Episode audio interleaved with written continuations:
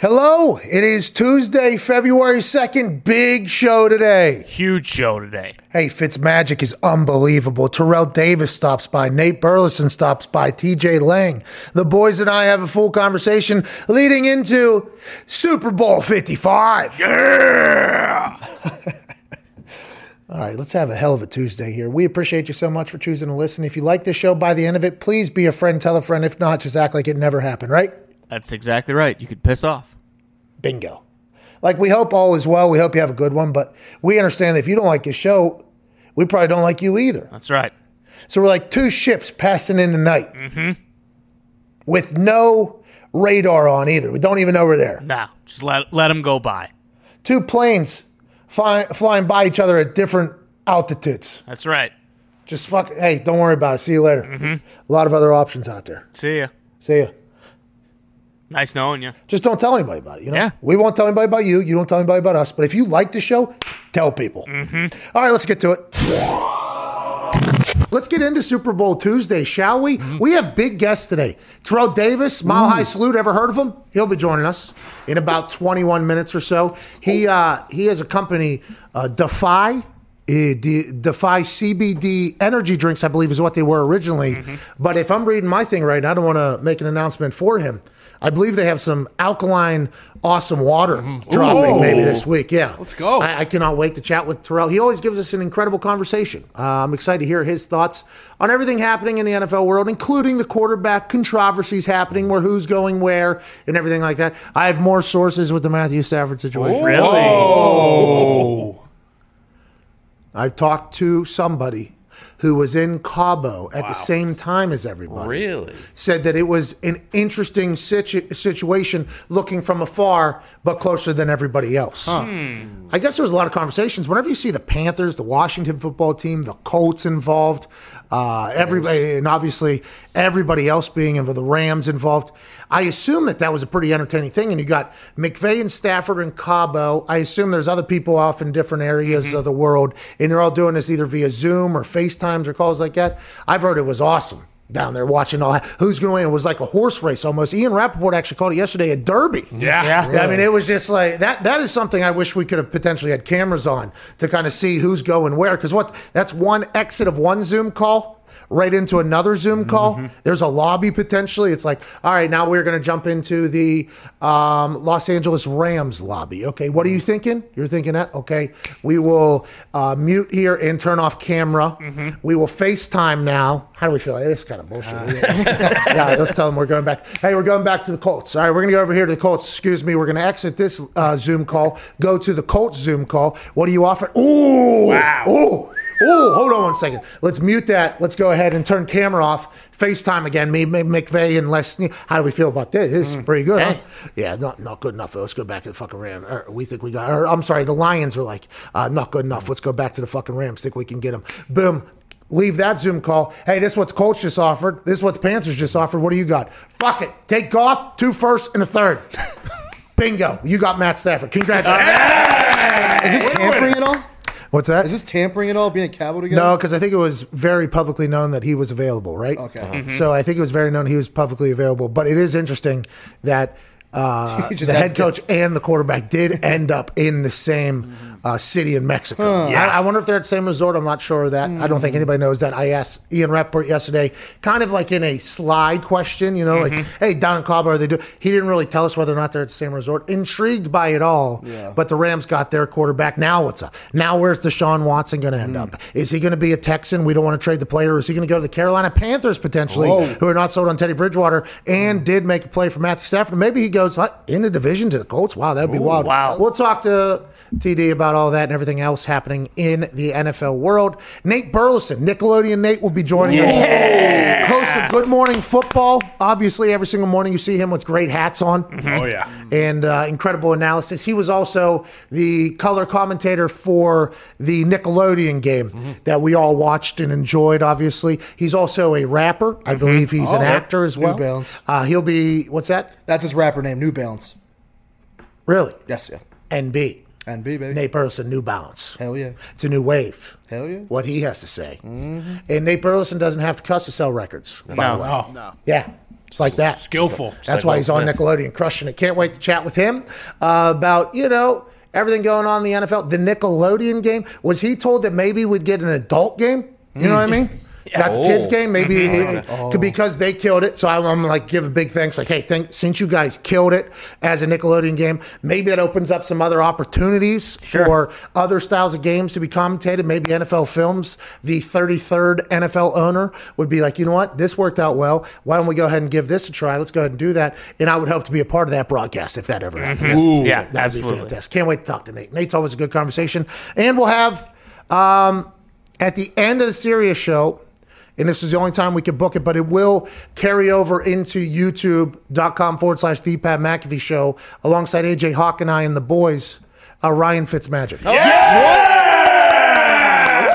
Come on. Seems like you guys are much more excited for one of them. What's that all about? No, I love the other two. It's no, just, you know, no, did not hear a. The, the ones that are always post serious, always, you know, they get on a tangent. They're real fun. You never know what's going to happen. There will not be a tangent, I do not believe, because we do have hard outs with all of these guests. Welcome to ah, Super Bowl week. Oh, okay. okay. Super Bowl week, the, people got shit to sell. Mm-hmm. You see it everywhere. You won't see it as much now uh, because in person Radio Row has been killed, but you're seeing it everywhere. Guys just have a product right behind them that they've potentially never used before. But hey, you do an interview, you plug our stuff, we all kind of win here. Let's go ahead and make this thing happen. That's what Super Bowl is. That is literally what the Super Bowl is. We're getting a chance to talk to, you know, a lot of people this week. We're excited about it. They will all be selling something, though. Yeah. The thing I do love about TD is he owns the company that he's mm-hmm. selling. That's right. So I like, hey, I like that move a lot. Nate, Crown Royal, got to do what you got to do. Mm-hmm. Listen, you might enjoy Crown Royal. Love booze, you know, like You- Crown Royal. Hey, good. you, yeah, yeah. booze so heads in the office. Good bags. Booze bags do love Crown Royal. Yeah, it's delicious. And then Fitzmagic, what he's selling is, right, I mean, it's main event bowling. Yeah. Whole Whoa. Yeah, bowling company. That's a strike. Main events that that is a strike. It's like an adult. That's a turkey. like an adult Chuck E. Cheese. What's that, pal? It's like an adult Chuck E. Cheese. Dave and Buster's. they got video games and stuff. Yeah, they got video games. They got laser tag. It's They got nationwide. arcade, and they got a bar. People still got laser tag, by the way. Laser tags, awesome. Listen, I don't play video games, but I do believe what you guys um, call a, a person that just parks it, just Oh yeah, campers. camper, camps it. Uh-huh. Yeah. Mm-hmm. That was me and laser tag, by the way. Really? I'm going in there. And I- corner. I'm going in there and I'm scoping out. We had one in Pittsburgh that was relatively dope, like a full on thing. But there was a couple little spots if you found up in the second floor, Uh, crow's nest. where you could just kind of sit up there and mm-hmm. just win MVP of everyone. Mm-hmm. Basically, I'm gonna protect this Yeah. over here area, and you just start sniping people. Then you move. get killed inevitably, and you got to run all the way back down, and then hope nobody took it. But I was what you call a camper in there. Main event has late. That's not what we're selling, by the way. We're selling bowling. Okay. Yeah. Okay. Because Super Bowling. Oh, that's what we're selling. sure, sure. We're Bowling. selling Super Bowling. Mm-hmm. Okay, not the Super Bowl. We're talking about Super Bowling. Okay. Got to do what you got to do. By the way, I never put my thumb in. Only put the fingers in. I would. I I would assume that. You know what I mean? More rotation, right? Yeah. Yeah, and then I go. Put a little English on it. Then I checked the watch. By the way. Yeah, of Check course. the watch. I got about four ticks over, and then roll that thing straight. Check the watch. How you doing? Strike, strike, strike. How you doing? Keep moving. Do wonder how the bowling business is doing amidst the COVID good. situation. Well, actually, there was a bowling alley back in Pittsburgh, uh, back in Plum Borough, actually, a staple of our community. It's very close to our high school. It's literally right down the hill from our high school. Uh, it's called Nesbitt's Lanes. And I have bowled there. I've hung out there, maybe played cards there, hmm. maybe hmm. uh, wink, wink. parked in their parking lot whenever I didn't have a parking spot at the high hmm. school. It was like a lifesaver. Oh, okay. Whenever you're driving around, there's no other spots that you could potentially steal. It used to go in there. So that place is, it's just, I guess the bowling lanes, Nesbitt's lanes, which has always had a lot of people that used to go bowl through there. I do believe quarantine has hit a little bit. There was an article, a GoFundMe up there. Okay. I donated to uh, Nesbitt's Lanes because Nesbitt's Lanes has donated to my life. Mm-hmm. So it, it's something like that. It was another small business. I would assume though bowling is potentially running into a little bit of a tough spot at the time. Shout out to Nesbitt's Lanes. Can't wait to get back there and uh, throw a couple turkeys. You Oh, know what I mean? A couple turkeys. Go over to a concession stand. Great food at bowling alleys. oh yeah, love bowling. quarter dogs. I enjoy bowling too, by the way. Well, the Oculus, I mean, that's another one that they should just take over. Why aren't we bowling? It's like the Wii game had bowling, Yeah. right? Yeah, Why aren't we bowling yet on there? There are bowling games. Really? We are bowling. Okay. Okay, perfect. So they are bowling. Congratulations to Oculus doing that. Uh, can't wait to talk to those guests. And also you, 1 888 Mad Dog 6. we have new bumpers coming out of the break, by the way. Yep. Would like those to be judged on Twitter. Use hashtag PMS bumpers. And tweet me and let me know what you think of a bumper. By the way, this is what a bumper is for those that don't know. Coming out of the break, whenever you hear like a re intro, you hear this one a lot, right? This is the Pat McAfee Show on Mad Dog. No, you don't hear that one. This one is the one you hear a lot. Yeah. Do not talk about Pat McAfee. Do not talk, about Pat McAfee. one fight at a time, fellas. You hear that? Pat McAfee Show. That's right. Okay, so you hear that one a lot. Boom, boom. And I um Talk. jeez. I asked them because we only have a couple of them. I asked Sirius to make a couple more. And they came back with a lot. So we're trying them out today. We'll see how they go. If you'd like to be a judge, a la uh, America's Got Talent, American Idol, X Factor, oh. The Voice, any of the other ones, use hashtag PMS bumpers. Best review and uh, suggestion probably win some merch. if I had to guess. Wow. Okay. Here we go. Yeah. By the way, just a little, just a little tease. It's the show recommended by zero out of five old white guys. I mean, they did it. Wow. I am pretty pumped up about what Sirius did. Very thankful for that. Um, the boys are here at Tone Digz. What are we gambling on? Hey, what are we gambling on this weekend? How you feeling? Heads or tails? I'm thinking I'm going to make like a uh, $25,000, $30,000 bet on the coin toss because we will still be live on Sunday while the coin toss happens. Yeah. And I think that's something that we should potentially get a natural reaction or maybe like a, a bonus for, you know, all of you guys. Like if uh, the winnings will become one of the bonuses, you know. So so we all have Yeah, yeah, something. yeah. So we ha- all have something on Skin in the game. Skin in the game. the, the flip of a goddamn coin, which is, by the way, available at FanDuel. You can gamble on, I think there's 7,000 different bets on the Super Yes. Bowl. Yeah. Uh, you will enjoy them all, and we will make money off of all of them. At Tone Digz, what are you looking ahead to as a as basically a lock for the weekend? Normally, my favorite bet is the over under of the national anthem. Because Oh, yeah, yeah. Have we Oh. done research? I get to do a lot of research. It's tough this year. It's very, very tough because it's a duet. So I'm I'm slowly studying tape on both of them, Eric Church and Jazmine Sullivan.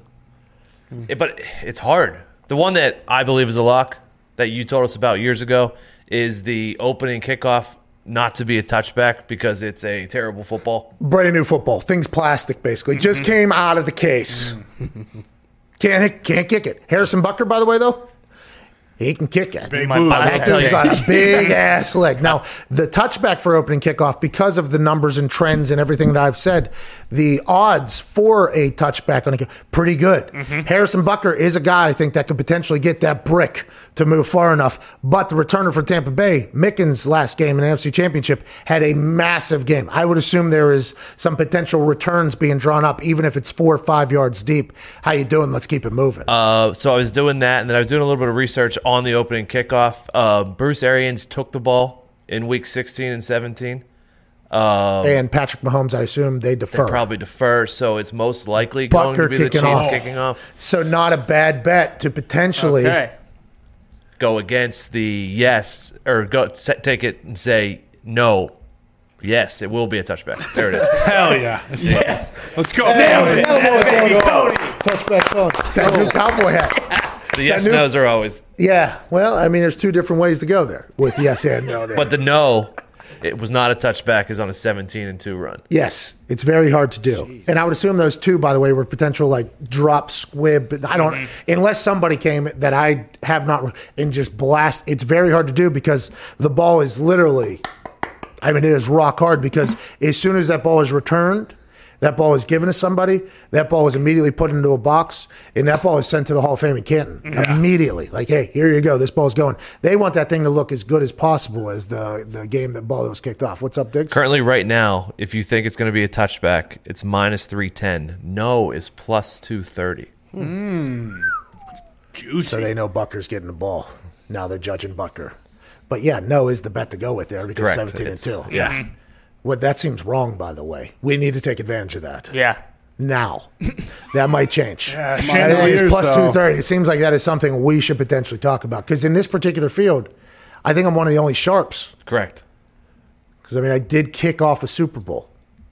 We lost that Super Bowl, but I kicked it off. That's right. Mm-hmm. If I don't kick that off, we don't lose the Super Bowl. Something to think about. The value is on the no.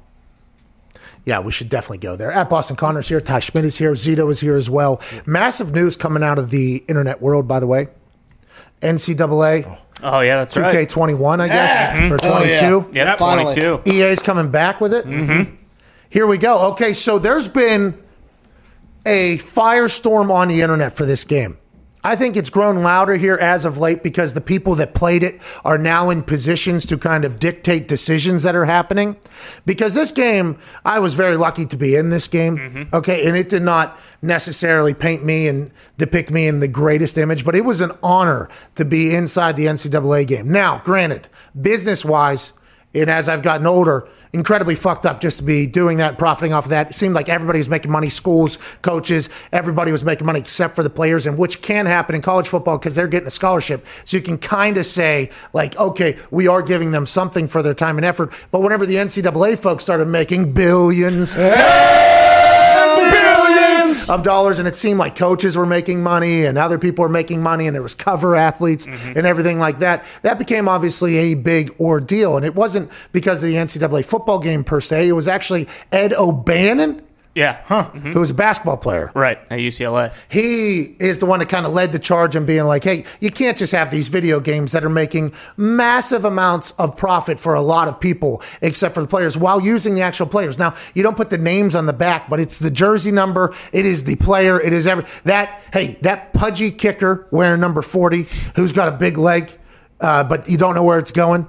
In the game, that that is actually that is me. I know it's me, and, and I I- I don't think, by the way, uh, at the time I didn't think like, hey, pay me because all my friends played the game, and whenever I was in the game, it was like a pretty cool thing. But then as you get older, you start looking back and you go, that's fucked up business wise to be doing that. Just like everybody's kind of doing college football now, uh, but I believe the name, image, likeness uh, law that was put into play, I believe, or is getting put into play. I'm not sure when it starts or how it starts or how this whole thing is going to go. I do remember Anthony Gonzalez, uh, former teammate of mine. He was one of the, the big pushers for it because he was at the Ohio State University. And I think this game coming back is obviously goes hand in hand with the name, image, and likeness thing happening, which I'm a fan of. I don't know how you're going to pay every single athlete that plays. I, you're not going to be able to do that. My answer has always been you can't. If they can go sign autographs and make money, though, let them do it. And by the way, if that's a fake ass autograph signing for 20 minutes and some company wants to uh, pay Pat White to do that uh, after he's built this entire campus, basically,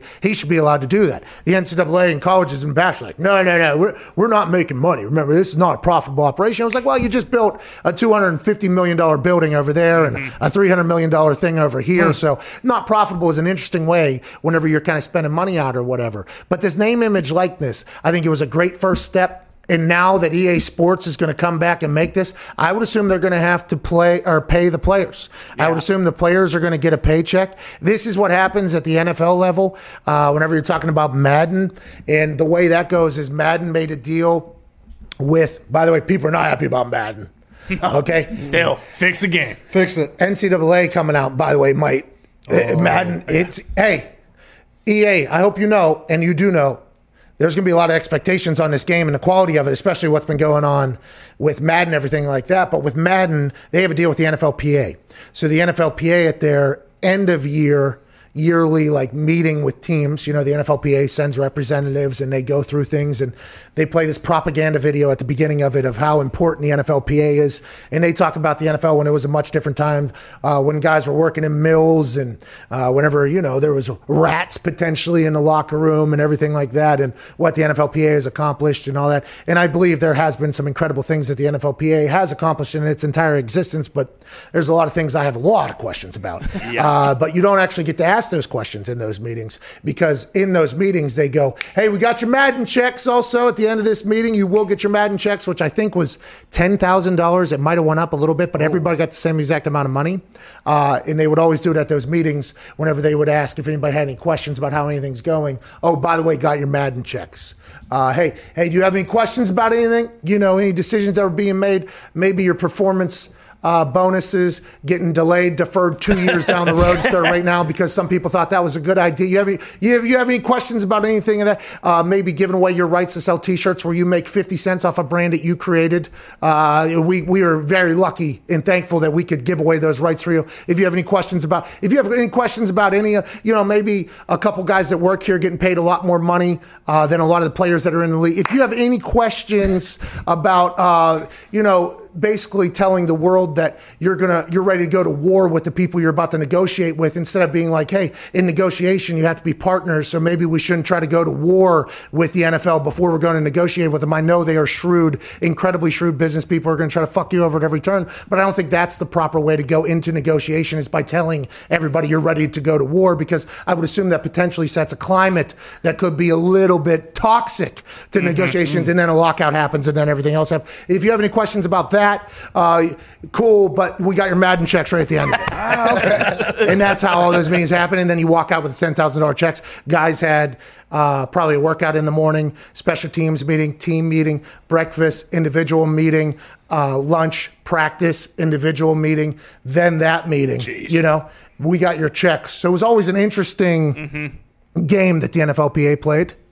And I, the NFLPA has done a lot of good things. Okay, I understand. I see the propaganda video every fucking year. I understand you guys did a lot or whatever. I have a lot more questions, I think, than there was answers or times time to be had. So I stopped going. Okay, and then uh, I just stopped going to the meetings because I was like, all right, I'm done with this. And I assume a lot has changed since then. But that sort of thing is probably what's going to have to happen with all these college teams. If there's 130 teams, by the way, okay, and you start doing some quick math, let's say it's uh, starters and backups at every position. So that's 11 on offense, 11 on defense. That's 22. Uh, then double that for the starters and backups. That's 44. Uh, then you do times 130 and you get 6,000. Okay. then you times 6,000 times, let's say it would be a $5,000 check for everybody that is on every single team as a starter and backup. That'd be $30 million. Uh, back in the day, it was projected that these games made $80 million a year, let alone after having at least a 10 year off time. I would assume it's going to make a lot more than that this year. I wonder if they are just go ahead and putting that in as the charge. Uh, we're just going to account for this as being one of the uh, basically fees now. This is this is one of the L in the P and L process of this entire thing, a loss. Uh, and just count that as 30 million. That feels like that's the way they're doing it. And by the way, I like if that's how it's working. That's how they'd have to do it, right? Because there's there's absolutely no way that you can like fairly and and you there's no way you can fairly give that money out uh, amongst all those guys. Like there's no way everyone's going to be happy. So if this is what I, I still don't think they're going to ultimately make this. I feel like they've been doing this a bunch the last couple years, but step in the right direction. I hope they do. Nick just sent a text that said, for now, EA Sports. Nick, where'd you get this from? Uh, let's see. Specifically, uh, I'll be honest, I don't know. There's a lot of stuff floating around there on Twitter. But uh, for now, EA Sports is planning to move forward without rosters that include the names. Yeah, yeah, yeah, yeah. likeness. Who was it though? Do we know who it was? Is this legit? Is what Yeah, I'm it's saying. legit. Okay. EA Sports is planning to move forward without rosters that include the names, images, or likenesses. Okay, so they literally just said, no, we're not doing a name, image, likeness thing. Wow. Of real college players. Current NCAA rules prohibit athletes from selling their name, image, likeness rights while in college. However, those rules are likely to be changed at some point in the coming year, either by the NCAA, state legislatures, or Congress. It's not yet clear if the evolving rules will allow for the kind of group licensing arrangement that would be needed for EA Sports. And it, that's what they're planning on. That's So exactly they're just going planning. top 25 teams or something like that? No, this is the, no because you won't be able to do that either because you can't pay any of those players as well. So they, they are preparing. This is them preparing for this thing changing and them being able to get a glu- group licensing. Yeah. Because if you can't play with the players that people think are in there, what are you even selling? Just the fact that Alabama has a bunch of random stooges running Yeah, around. That- exactly. That, they're planning on the name, image, likeness thing being able to be had and being able to do something that we just laid out. And there. Zito sent something interesting into the thread right now. The big thing that people are taking away from everything that's coming out about this press release, not one mention of the NCAA. Straight up college football. Yeah, that'll be very interesting because the group licensing will not be with the NCAA, it'll be with the players, right? Because the NFL and the NFLPA are two different groups, right? Whenever negotiating, NFLPA does a lot of negotiating for players hmm. on things.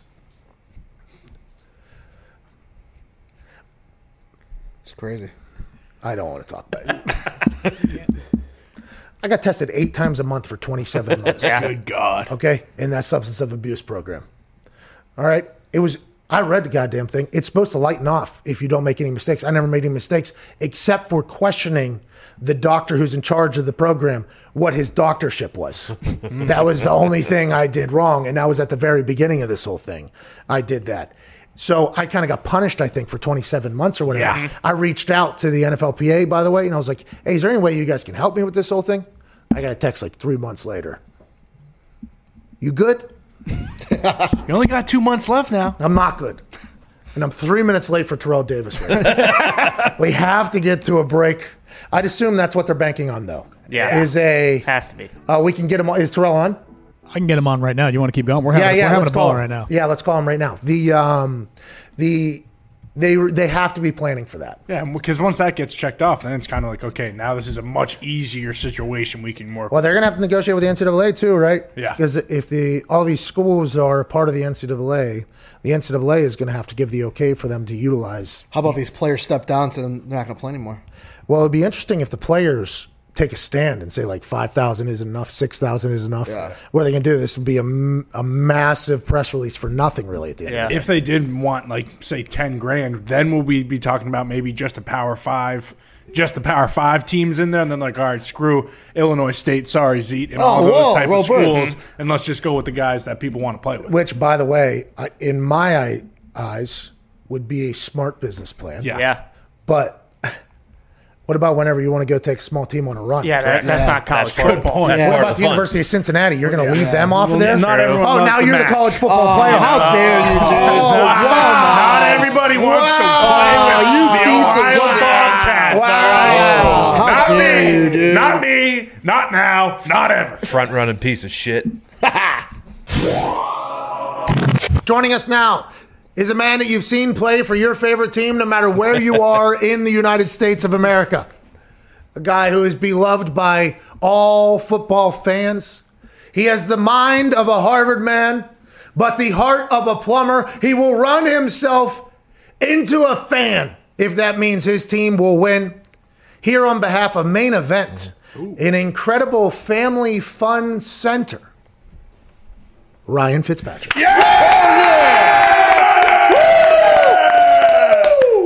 Hey, you're halfway in, halfway out. There we go. Yep. It's a Harvard man right there. Your hair looks amazing. Uh, what what did you do? This is a blow dry, hair dry situation to the beard and the hair. You look fantastic. Thank you. Uh, I also oh, I've got to brush the chest hair now too, but uh, this is the natural hair right here. I'm about to go to Empire Barbershop get my hair chopped off, but uh, the beard will stay for sure. Okay, uh, let's talk about main event. There's a big deal going on on Sunday. There's Super Bowl an event going on over there. If you want to talk about it a little bit. Oh, they're super bowling, baby, and you see this bowling ball in the background. So they they sent me this. Uh, oh, That's a 20 pounder. pounder. Yeah, that's an AJ ball there. Uh, I don't, my camera's all messed up. Let's see. Ooh. Hey, you get the hey, you get the right oil patterns with that, Ryan. I mean, we're talking 280 plus, three hunch, turkey after turkey after turkey. We got a real chance. We got a real chance. But so main events doing a deal on Sunday. Uh, their Super Bowling event, five dollars fifty five cents for Super Bowl fifty five. oh, uh, an hour uh, per player, and it's going to be great. I mean, it's one of the only places where I could bring my family, where people don't look at us funny because there's plenty of space and plenty of stuff to do. But good drinks, good food, and should be a good time for all. I've learned there's some laser tagging in most main events. Whenever you go in there, find a perch and snipe people all day. I can't wait for the Super Bowling event on Sunday. Ryan, thank you for joining us. Can we talk about the year that was down there in Miami? Let's talk about it. What do you need to know? All right.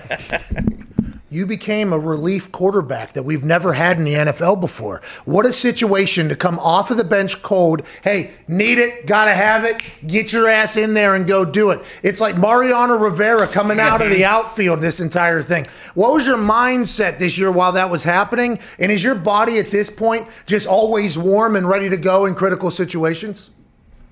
Oh, it's always loose, baby. Um, you know, one of one of the things, and, and I I literally have been when you know I've been backup, I've been starter. but I do the way that I practice is I never really warm up, and that way I'm kind of always ready. And so you think about it, and for you, I know the you know kickers and punters are always over there banging balls on the sideline, but mm-hmm. I literally am just standing there as the backup. It's a cardinal sin if you're the backup to start warming up on the sideline if your number hasn't been called, and so you're literally standing around for two and a half hours, and then coach is like, "Hey, go in there and win the game for us." Um, and I, it- you know, it's a role that I accepted this year. I'm happy to be out there on the field playing, and uh, but that the ending of the Las Vegas game this year was was pretty crazy, but it was a lot of fun. I'd say. Have you ever been in a game as the starter and you see someone, a quarterback like your backup, warming up, and you know they didn't tell him to warm up? Like, what do you? do You throw your helmet at him? Rest that. Yeah, there's there's a conversation that has to be had at that point. you know, and and it's it's something I try to teach guys as they come into the league too. You know, we had a, a younger guy, Reid Sinnett, this year, great dude. Uh, and I just, you know, on the sideline, we're standing there. I said, "Look, this is something that you never do. You never sit here and warm up because, you know, inevitably the backup quarterback is the most popular man in the city, and unless you know you're behind an Aaron Rodgers or a Patrick Mahomes, uh, they're always you know coming for the head of the starter, and the backup's always the most popular guy until he has to play, and they figure out why he's the backup. So then, as soon as you start warming up, obviously the whole city's like, "Here we go, we got a shot," and you're immediately dumping on the starter at that point. yeah, yeah, exactly, and it's just it's not a good look for anybody. Let's talk about your relationship with uh, obviously Tua. There's been some really cool mic'd up moments that have come from this season, and I think it was I think it was Denver maybe, or you were talking to Tua basically about how like, hey, some some games like it's not going to look as open. Like one two, you got to let that thing go. Was it just a year full of that type of thing? You two were always right next to each other because it was a very interesting situation, obviously, with how it all played out, the whole thing. But there was a lot of moments I think from mic'd up and maybe even on camera that, like, how was that relationship alongside of him? And was it just a year of him trying to be a sponge? And how did you have to handle that, knowing that it's not your job to coach somebody, but you have to be a good teammate as well? Yeah, I mean, I I've had so many people that have been great to me that I definitely want to pay it forward, and and I definitely embrace and take pride in you know the guys that I'm trying to teach, whether I'm behind them or I'm uh, you know playing and trying to show them the way. But Tua was a guy that was willing. I think that's the first thing, and is guys have to be willing to ask questions and willing to learn, and he did a good job with all that. Um, you know, it's hard to come in and play quarterback in this league, especially as a rookie. And he came in and did a great job. But tons of great questions. You know, I've I've learned so much in my career, and still every year I'm trying to figure it out. But uh, it was it was a great year of experience for him, and look forward to big things in the future for him. Hey, what about your head coach down there, Brian Flores? Like, he, he can't. He comes from a long time in New England, but then you hear like he has this stoic face. And but I saw he was going after another team. You guys had a little scuffle, and Flores is out there trying to fight people. I know Ref. players like to rally around it. He seems like he has a good mix of like that that patriot type demeanor, but he also like isn't scared to, to show his personality. Yeah, and I think you know last year was a big learning experience for him, being a first time head coach and trying to figure out who he was as a coach. And you know, it wasn't easy. Everybody was talking about the tank job, and we were sitting at zero and seven.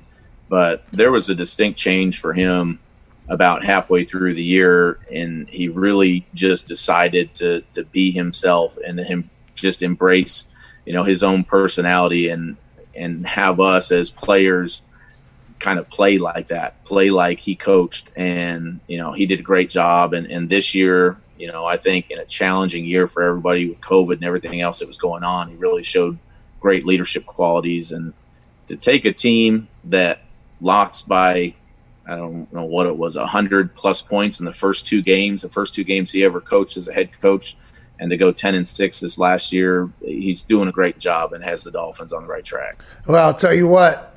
You got Fitz Magic on the goddamn roster. It's going to be tough to lose games. Yeah, It'll tough to tank when you got the Magic Man under center. Hey, um, I'm reading a stat here. He's started. It's true. We've said that. I don't know if you've heard that. By the way, that is that was our entire take on the tank season was they're not trying hard enough to tank. You wouldn't have Ryan Fitzmagic at quarterback. Yeah, that's, sure. that's just not the guy that does it. But I'm reading a stat here. Started for eight teams, which is the most in NFL history as a quarterback, obviously, in your 16 year career, and you're a free agent. Where's the mindset at right now? There's some teams, this quarterback market is insane. You're a free agent. You've played great football, uh, still 16 years into this thing. The beard looks like it's in phenomenal shape. The hair seems to only be getting better and better. Uh, where's your mindset at? What are you thinking right now?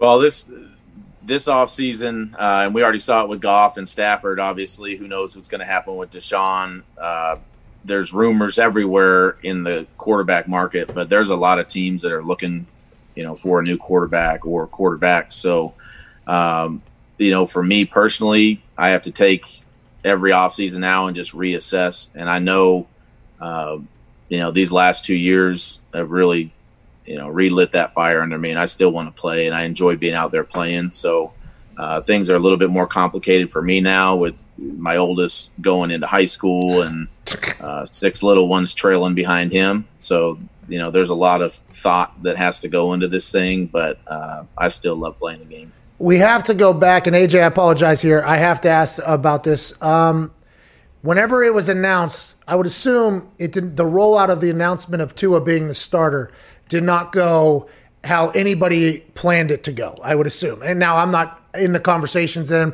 but kind of the days that followed or the day that followed after Tua's announced as a starter, and with what you just said about relighting like the fire in you to play, is that why? It was that that we saw that Zoom press conference where you were like back really that team by the way, you were on a, what, a four game win streak, I think mm-hmm. at that point. Seemed like the team was rolling, and then the announcement was made, and I don't know if they had planned for the bye week or not, but that press conference of you we were hey we were sad. We, you were one of the most beloved players of all time. In that press conference after Tua was announced to start, we were like bummed out for you. Now, granted, you took it as a professional and moved forward, but is that why it was that day was so difficult because of how much you were like you were you felt like you were all the way back again, like the love and everything? Yeah, I mean, a, a lot of it was just you know how much you put into it and invest, and you know, for me, even the season before and the adversity and all the hardships we went through.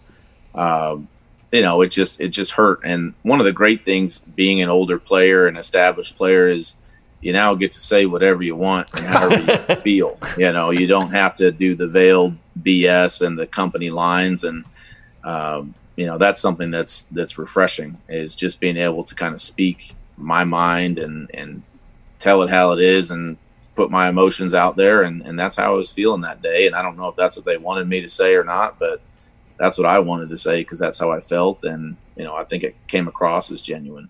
Let's go! Yeah! We're sad though. We were bummed for you. I I think everybody was, but when when do you think you got to that moment where you felt like you could just say what you want and feel comfortable? Because I thought we talked about it on the show after you you made those comments. I was like, man, that's amazing. Like a guy in his position being vulnerable, showing like, hey, I don't have to act like I'm the biggest tough guy in the world and this doesn't affect me. Like I think that like a lot of players around the league see that, and uh, we're going to get more authenticity out of players because of guys like you. But when do you think you felt comfortable enough to be like that to the press? Well, it, it's hard because I've you know I was a seventh round pick. I was always kind of a fringe guy. Uh, so after my stint in Buffalo, which was years five, six, seven, eight, um, again I just went out there and was kind of looking for a job. So toe toeing the company line, went to Tennessee, went to Houston. I think it was probably after the 2016 year with the Jets, which was just a miserable year for me and everybody involved. Uh, where I didn't know if I wanted to play football anymore. I think since that moment, since that season, um, you know, I'm I'm playing on borrowed time and know that I could just go out there and enjoy myself. And uh, so that was probably a big turning point in my career, signing with Tampa in 17 and then the Dolphins in 19, and just being able to play free and you know fully be myself. Hey, by the way, I like that as an old older white. You're going down to Florida, Tampa, and Miami. Smart, smart play. A lot, a lot of Harvard, a lot of Harvard people do that. So I respect that Great. a lot. Um, do you? Do you? And we talk about this. We're big Fitz Magic fans over here, as you've probably already told, uh, been able to tell here. We've talked about you. You've older quarterback, 16 years in the NFL. Never once and I might be wrong, you could probably mistake, but never once has there been, you know what, this team, we're building this around Fitzpatrick. We're going to, you've always been the stopgap between situations, it felt like. But by the way, we know exactly what's going He'll be able to come in here no matter what the roster is. He's going to win eight, nine, ten games. Like, this is what's going to happen. He's good. This is how Ryan Fitzpatrick, you've never been like in a place that's been like, okay, we're going to surround you with a hell of a team. It's always been like a team trying to catch up, basically. We can plug and place Fitz in there. Do you ever think about that? Or is that just fodder that guys like us have to kind of bullshit about? Well, I mean, I think people could make the argument. You know, I signed in 09 to back up Trent Edwards in Buffalo, started 2010 as his backup, and then became the starter. They signed me to an extension in 11. So people probably argue that 2012 season maybe was the first time in my career that I had that. But um, yeah, since then, um, that's what it's been. And, you know, for me, I enjoy playing. I don't enjoy sitting and watching. I enjoy playing. And so some of the jobs that are available are, are those stopgap. Hey, we need somebody, you know, to right the ship here and to get us going and to kind of show a rookie the right way to be a professional. And, you know, I've really come to embrace those situations and embrace those roles. And um, I love it. I mean, the last two years in Miami maybe are the most rewarding years I've had as a professional in the league and it's not necessarily about the wins and the losses now. Uh, you know, as our one of our favorite artists, Miley Cyrus would say, it's about the climb. yeah. wow. Amen. Hey, amen. Amen, Ryan. Amen. Hey, going going back to your Harvard days. So you were at Harvard during the, the infancy of Facebook with old Zuck over there. I'm just wondering, did you get any equity, or maybe you're talking to the Winklevoss twins right now, getting in on Bitcoin? I know they're big on that. Yeah, so that that whole deal, I think that I think Zuckerberg was a year younger than me, but that whole thing was going on. It it had started. The Facebook was just at Harvard for a little bit, and you know, I thought, boy, this is neat. I could see who you know else is in my classes, and we could form study groups, and that was of course, me. of course. Uh, so if they would have asked me to invest a hundred bucks in it, I would have told them they're crazy. No way, I'm saving that for for beer money or whatever else I needed it for in college. And I was a little bit wrong about uh, the future of that one. Do you have any? Um, obviously, going to Harvard, and I have no idea how much time we were allowed to have with you, so we appreciate you spending time here. But w- going to Harvard, Zuck isn't the only person that created something huge at Harvard. Do you? Are you? Do you dabble in the business space or anything from your time or connections at Harvard, or are you mostly uh, the outcast who chose to play football for 16 years and try to develop CTE as much as possible? Yeah, I'm, I'm the one guy that decided not to use my degree to do anything. but I, at some point when I'm done playing, I'm going to ride the coattails of my roommates. I had uh, a bunch of roommates that are doing lots of cool, crazy, successful stuff now. So I'll, I'll jump in on that. But a roommate of yours, AJ, one of my good buddies too, Nick Mangold. Now I've heard some crazy stories about what was going on at Ohio State, and I don't know if we want to get into those, but um, you know, stuff about alligators and all kinds of stuff. What? You guys are selling drugs? No, I was roommates with Oh, Nick for yeah, four years. slang. I don't know the slang. Nick has great thing, only great things to say about you. But it, you were said like, hey, you you start having fun. These are real rewarding years. I don't like. I, maybe I'm uh, I'm different, but I feel like whenever I've watched you play from the day you got into the league, like you look like you're always having a great time, and everyone around you seems to have a great time. Always. Yeah, I mean, I I think that's always been part of part of my game and my personality. I just think I've really embraced it the last few years, um, you know, and maybe had a little bit more uh, success. But part of it too is just so many of these guys now, these younger guys. A lot of it is about confidence, and for me to be the one to try to instill that in them and provide that for them uh, is, is just something I really enjoy. Because you know, for me, a lot of my teammates now are in close closer in age to my kids than they are me, and that part of it is a little bit strange, but uh, you know, it also keeps me young. Yeah, but your drip is, Yeah. you know what I mean? Way up there, dude. on the TikTok like Dabo Swinney. What do you got, Connor? Yeah, Fitzmagic, we just mentioned the Harvard, and uh, Matt Stafford recently came out and said that he wanted to be traded to anywhere but New England. Allegedly, allegedly, allegedly. allegedly. Do you hold that same um, opinion, or are you really just looking anywhere to go?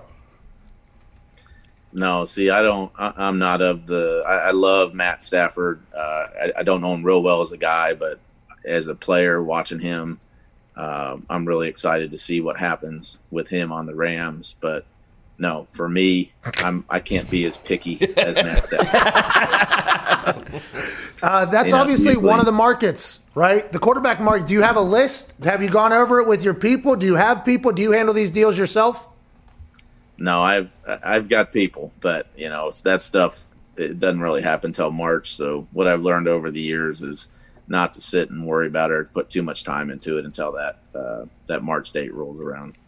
Hey, you might be an Indianapolis Colt. We'll have you right in. Yeah. Hey, I don't know if you know, Colts are looking for a quarterback, pal. Same with Washington, Carolina, New England, Come to New England, Denver. Fitz. We Denver. There's a lot. Hey, we can't wait to see where you go, and uh, we know you'll be Super Bowling this Sunday at main event.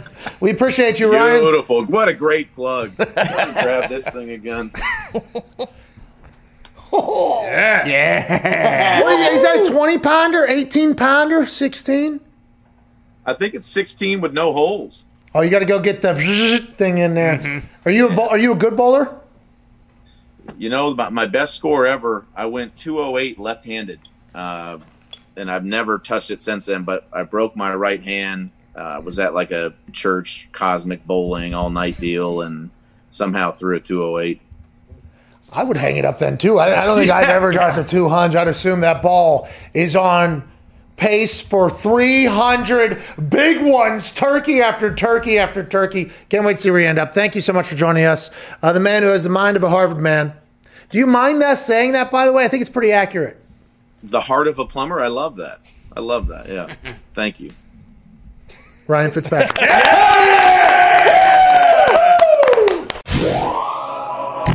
Most guys have tried a lot of different ways to, you know, try to last a little bit longer Yeah. when making love. Oh yeah, mm-hmm. Think about your baseball team. That's a boring sport. That'll turn me off, right? Yeah, should. absolutely.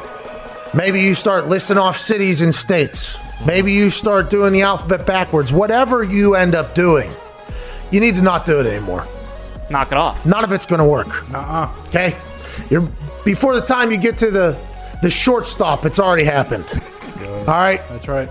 What you need is a real tag team partner whenever you're going in there.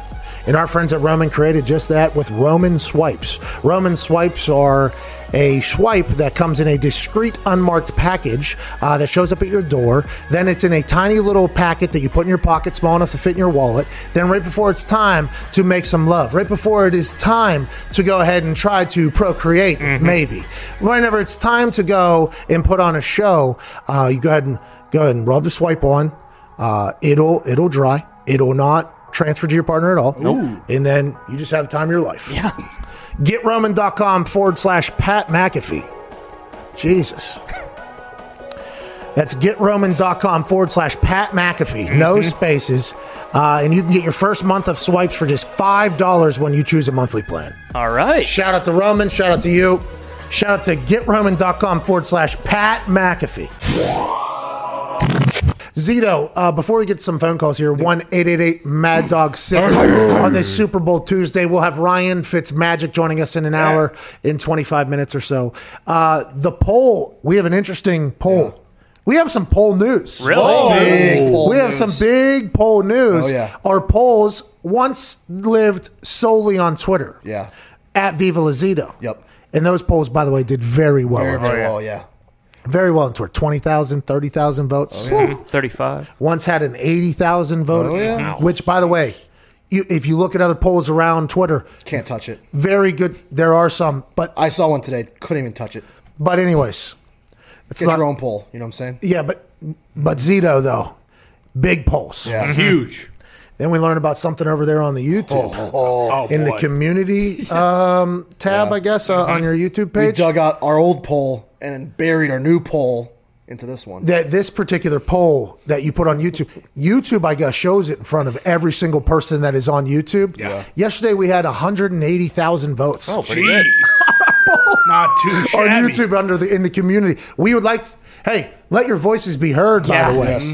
on our YouTube polls in the community tab of YouTube, we'll still do it on Twitter. But I want to let you know that is a much smaller sample size Yeah. Yes. than what we are getting right over here where Yeah. we are currently broadcasting mm-hmm. from. Is our poll maker going to be able to handle the pressure? That's a lot of eyes. Zito, a lot of eyes on the polls. Now, first two polls have not been Zito polls. Oh, Okay.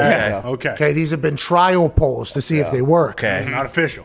How many votes do we have on the one currently in the community tab of our YouTube channel? Uh, right now, fifty-seven thousand.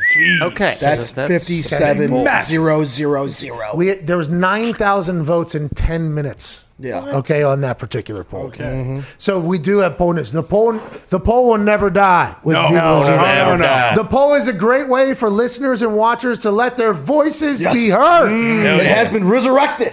Yeah, it has been Yeah. resurrected. Has Yes. been resurrected. It has been resurrected. Hell yeah. Yeah. Uh, should I read this one? Sure. Uh, who was more responsible for the Patriot dynasty? Oh, classic. Oh, it's a good one. Uh, Bill Belichick, twenty-eight percent. You don't say. Tom Brady, seventy-two percent. 57,000 votes thus far. The far. Brady way. First two hours. Is that a good size, sample size? You tell Yeah. 57,000 Can you see the poll? Hey, that's more than the mother. Uh, what are they? Barnes and Noble. Who does the uh, Who does the TV rating thing? Nielsen. Oh yeah. Oh yeah. Barnes. They do the book ratings. Dude, Menards. book rating. Yeah, boy, they do do the book rating. many- Nielsen, though, they have what? So many things in certain amount of things. Oh, yeah. Are they testing 57,000 people? Not at all. In two hours to see what's going Nope. No. Nah. This might be the best focus group of all time. Yeah. We got an inside job on this uh, poll. Someone voted on- on the off in the office on this poll. Yeah, it did Yes, seem like yeah. somebody did Uh, vote on The only some- way to see it is to vote on it. So And you put your vote. You let your voice be heard. yes, I did. Yes. Yeah. That's the difference with the Twitter one and this one. Uh, you have to have your voice heard. Yeah. 57,000. That thing's going to get up over probably 120, 130,000 votes a- today. Oh, yesterday Yesterday's one. was two hundred fifty-four thousand. 254,000? Yeah. Yeah, that's, A lot of votes. Hey, Twitter, Votes? listen, we, we really love Twitter. Twitter is good for a lot of things. Uh the fleeting, not great. No, No, no, no. terrible. Okay, Twitter's good with a lot of things. yeah. I I love Twitter. Twitter's my favorite thing. By far. Fleeting, not great. Okay, not you're not doing Twitter to do the fleet. Okay, you're doing probably Instagram to do that or the originator of that entire thing. Um, and the polling, not great. What we're learning is YouTube. It is the home of polling. Crushes it. Now, who's voting on this? We'll never know, but we do know 57,000 people did. A lot of people. Uh, this is the uh, community. We're showcasing how to go to the community page right there on top. Holy Just refreshed at fifty-nine thousand. Oh, Holy 3,000 by shit. what's a conversation? Let your voice be heard out there. Go vote. Let's get to uh, Caden in Washington. What's going on, Caden? Hey, Pat, can you uh, hear me good? Yeah, you sound fantastic. Well, And to be honest, with the first four words, I don't know if that's going to give us an accurate depiction on the entire conversation on whether or not I can hear you or the service is going to be good. but every time somebody asks that, I, it does make me feel good about you worrying about the quality of the call you're about to make. So, Caden, what do you want to talk about, pal? Yeah, man, it's all for the brand. Um, so I want to talk Bingo. about Pats. You know, big Pats fan, right? Yeah. Uh, I owe it to them. Won my first five dollar bet to them, and saw my first boob in the same Super Bowl. So uh, owe that to them. But I think I I honestly think that the Pats are don't going want to to, speculate, but you know, Couldn't shock the good. world a little bit and uh, grab uh, Andy Dalton. As Ooh, Dalton to the Patriots. Okay. I like That's that, good. Caden. Dalton to the Patriots. Go ahead and say, maybe if Carson Wentz doesn't work out, obviously, going to New England, maybe Andy Dalton is the answer. Yeah, we wouldn't pay Brady, but maybe we'll pay Wentz. But uh, Tom Curran did report Brissett, Winston, and actually Fitzmagic are the three that the Patriots have been eyeing. Tommy? Tommy Curran, by the way. Tommy Curran. Oh, man. Tommy Curran got quote tweeted by somebody and said, nah. But now at this point, who knows what's who's right about what? Mm-hmm. I mean, the internet now with insiders and information that could be potentially said to be completely false by somebody, and then just what days later it turns out that it was actually right, but this was wrong about. It. I mean, there mm-hmm. is. That's why this show is going to have content forever. 'cause the amount of bullshit that just floats out there that has some legitimacy is immense at this point. Yeah, Dan Sileo had Stafford's top five spots, and the Rams weren't even near any of those places. That's crazy. I wonder if that happened at that pool. If they were at a pool together down there. I wonder if that's when the Rams hopped into Matt Stafford's desired locations Okay. after been. Dan Sileo didn't get a chance to hear about that. He also last night had uh, Derek Carr to the Texans in a trade for Watson to the to the Raiders. Raiders. Yeah, I mean, you know, sometimes you got to watch all this stuff and be like, yeah, it could happen. Take your shots. Who does Sileo know? I believe him. I believe him. Houston I, does love the Carrs. I don't know if Goodell even knows about this stuff going. You think Goodell gets an update on all the big trades? I'd assume he might. Yeah, It's got to come through his fax machine. first one to know. Because what happened in the NBA? They stopped uh, Chris Paul from going To to. LA, Yeah. Yeah. and that was the commish Yeah, Yeah. not happy about that. not doing it. Excuse me. Sorry. We're not starting this shit yet, but in about a year or so we will. Yeah. And you will be the one that gets fucked. Yeah, That's kind of what they did. So I would assume in the NFL there are some checks and balances. I don't know. I don't know. Just like in fantasy, your league commissioner gets to approve trades. Just like in fantasy. You're right. same thing. I don't do the fantasy football, but next year, hey, You're gonna do it. I'm oh. doing a league or two. Oh, I'll tell you what. Okay. fan- Yeah, I'm going to do it. fantasy basketball also great time. NBA, Yeah, doing it this year. give me Zion. I got it. Zion. Zion, Zion, Zion. Let's go to Daniel and call. How is Zion doing? Good. He's crushing. Yeah, That's what I thought. yeah. Except Winning a lot of games. Uh, no, apparently Van Gundy still has his head up his ass. Yeah, but that guy's hey, a stooge. That's, Hey, just big news out of the NBA last night. Fucking Daddy Carlos. Oh yeah. All right, Daddy Carlos. I guess Atlanta legend, if I had to guess. Courtside seats at the Atlanta Hawks game. He uh, there's only like 24 fans in the stands, so he had to pay an immense amount of money for this. Oh, yeah. He's he got and it. his wife Juliana Carlos out. sitting uh, front row there, courtside, you know, enjoying the game, which is tickets they paid for. By the way, right. we learned afterwards. course. Daddy Carlos, uh, it's his Instagram handle. This guy, l- legend of a man. Yeah. All oh six, yeah. He and LeBron get into a spat allegedly. Mm-hmm. Um, there's mixed reports on who said what. Juliana Carlos, the wife of Daddy Carlos, uh, one of the people who was eject, uh, Daddy Carlos is named Chris, by the way, we just learned. Really? Um, said on Instagram that Daddy Carlos was cursed out by LeBron James. Hmm. The Athletic has reviewed courtside video Okay. Okay. Here we go. from Daddy Carlos and others. The only comment audible from LeBron James is him saying, "Oh, steroid ass." That is good. That's awesome. That is good. Incredible. There is Juliana and Daddy Carlos via their Instagram pages. You could see why LeBron potentially said what he said about Daddy Carlos after the Athletic reviewed the video. He is a yoked older gentleman. Mm-hmm. Look out. I'm, I would like to know how much money they paid for these seats. I would assume it's a lot of money. And after scanning through Daddy Carlos's Instagram this morning, I'll tell you what, I, I believe they live a pretty lavish lifestyle. I'm not 100% sure how or why or what they did, but it, whatever it was, it worked. Yeah. And uh, this will not be the end of Daddy or Juliana Carlos. I believe we potentially have new famous fans that we are going to get to watch on a regular basis with the Atlanta Hawks. I would assume people are going to keep up with Daddy Carlos uh, mm-hmm. and Juliana Carlos. Personally, I'd be shocked if they had to pay anything for those tickets because I assume the Atlanta Hawks just want them courtside every single game. Yeah, The hey. star power. Well, so- they're actually a member of the team. Surprised they don't have Big Boy's seat underneath the basket. Now, I will say I have sat in Big Boy's chair oh, okay. courtside at an Atlanta Hawks game, and the Big Boy chair had fur on it. Mm-hmm. Mm-hmm. Got a little hot actually because I am hot, and the fur, you know, does heat up. That's why uh-huh. animals fucking have them. But mm-hmm. big thing had a couple Budweisers that were uh, Big Boy Budweisers. Oh, here we Nice. go. I believe they were like 50 ounces yes, with please. his face on them. I mean, they were very nice to us down there. But now I have to wonder whether or not Daddy Carlos is going to potentially want some fur on his goddamn seat as well. For, you know, although he did lose the game for them by getting LeBron to the state of mind that he got the other day with the Cleveland Cavaliers executive clapping a little bit. And he scored like nine straight or something. And they beat the Atlanta Hawks or whatever immediately following the Carlos's incident. Uh, but that's neither here nor there. I think they will win more often than they will lose if you let them out there to kind of be a part of the battle.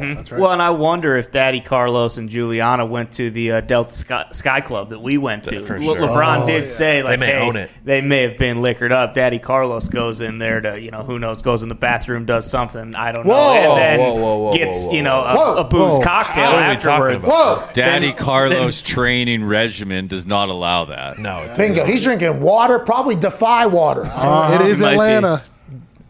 Atlanta. Good shrimp cocktails. What are you saying, Foxy? Just off prior visits, we've been there.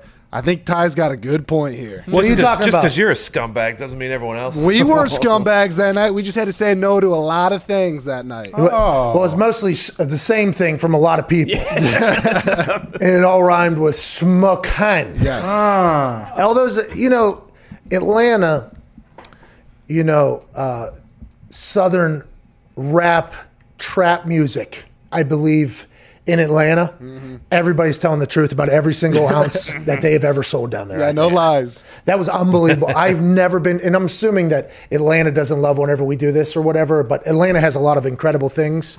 We were kind of at a couple like, uh, you know, bars where I, I, one generation of Atlanta was at. Yes. But boy, I ain't never seen anything like that since the birth of Adderall. I, and I feel like I've been out a lot in my life. I don't go out much anymore, but I have never seen a more willy nilly cocaine community than down there at those bars. It was almost like if you didn't have an entire sandwich sack of it, you were almost like abnormal at this- some of these places. We also didn't know people were still doing cocaine. Had like no that. idea. We had no clue. Just be packed.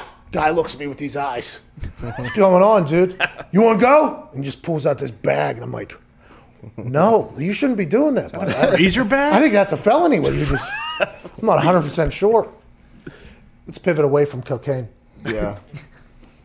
Or No, let's not. Let's pivot away. Dive from in. that. That's a good idea. Let's talk sports, shall we? Yeah.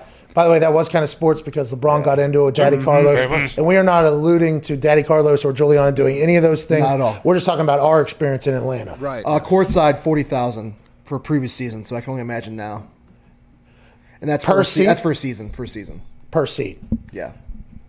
I would assume they're going to be there again. Uh, joining us now is a former teammate of Aaron Rodgers, Oh, noted Detroit Red Wing fan Oh, yikes.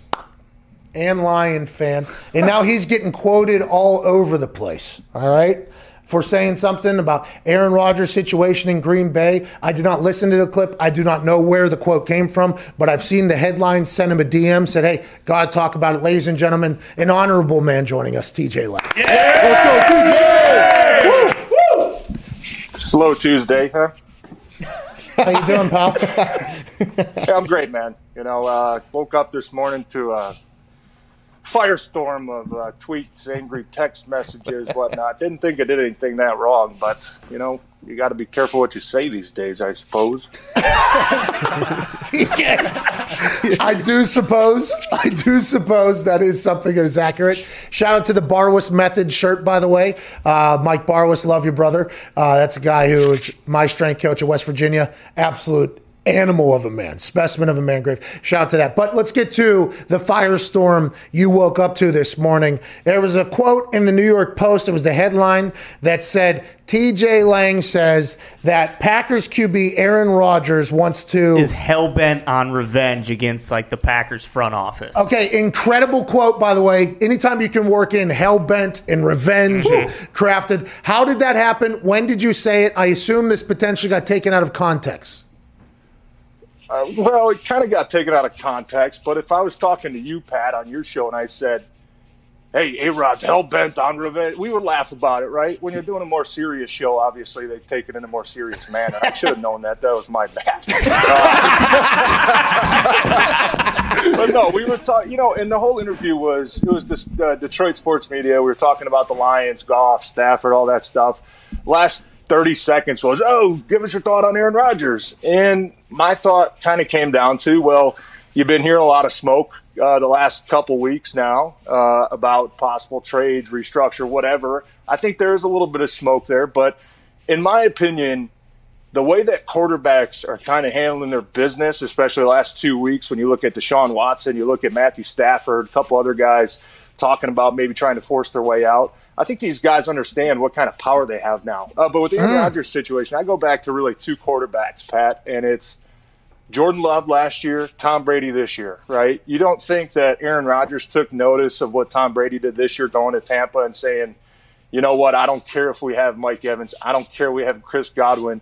You're going to go out, you're going to get me Gronk, you're going to get me AB, and we're going to make a run at this thing. I think guys kind of took notice of that. Um, and in my opinion, it, it was just crazy just thinking. I mean, last year draft time, Aaron was on your show, right, talking about Hold on. the Denim- weapons that he could take, right, Denim that they could jacket, slicked back hair, very comfortable, good beard. Talking about eh, maybe we get a guy, maybe we trade it. Like he was, he was giving out some idea. Yeah, he really was in a very deep wide receiver class.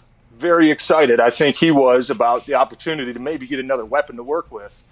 Uh, they trade up and take a quarterback. In my mind, I think if you're Aaron Rodgers, I kind of think that was a little bit of a slap in the face. I kind of think that was some for some sort of uh, a public humiliation, almost not on purpose, but if you're him, I mean, how how else to take that? Whoa, right? whoa, whoa, TJ, TJ. He did tell us that.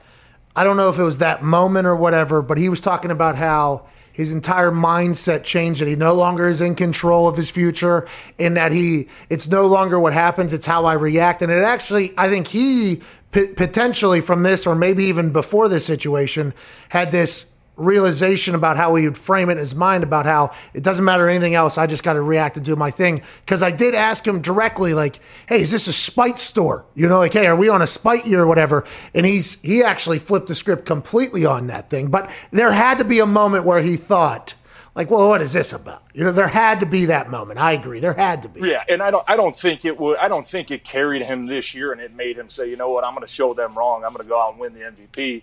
Uh, but I do think there was probably a, a small part of him that said, "Wow, you know, they took a quarterback. Wow, we're one piece away from maybe getting a past the NFC Championship game." I, I, he probably had that moment. Now, I'm not saying it drove everything; it was his complete motivation.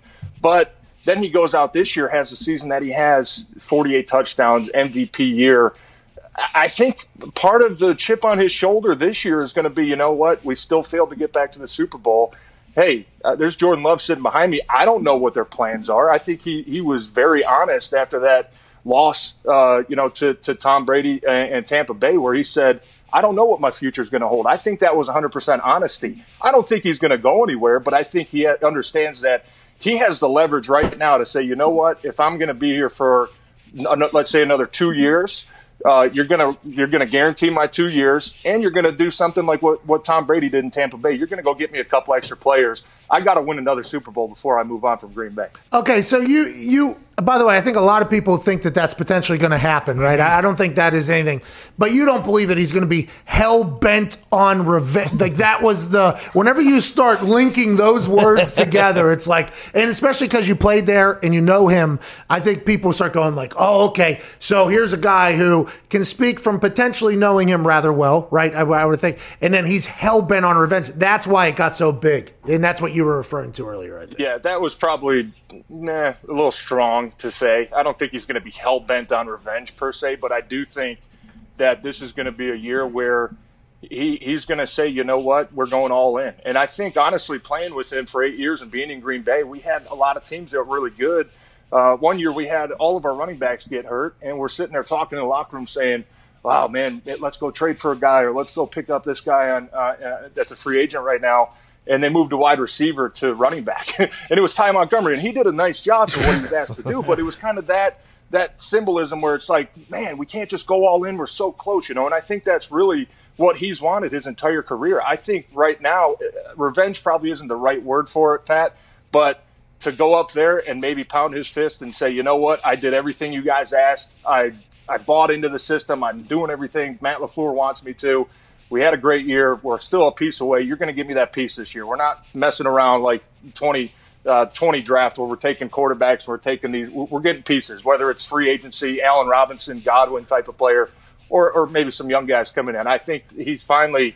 This is going to be the year where he says, you know what, Tom Brady did it. You guys are going to do it for me. I'll be fascinated to see if that's how this whole thing plays out. And by the way, I think everybody would be like, that's a very fair thing for Aaron to do. But after getting a chance to chat with him now for like a year or whatever, you know, and learn a lot about him, I would love to be in the room whenever he's laying out that picture. Yeah. Yeah. You know, when he's painting the picture of every, I would love to be there just to potentially listen to how, because I don't think you'd be very aggressive, right? It doesn't sound like that. I don't think it would be like a very good picture, and uh, this is what we're going to do.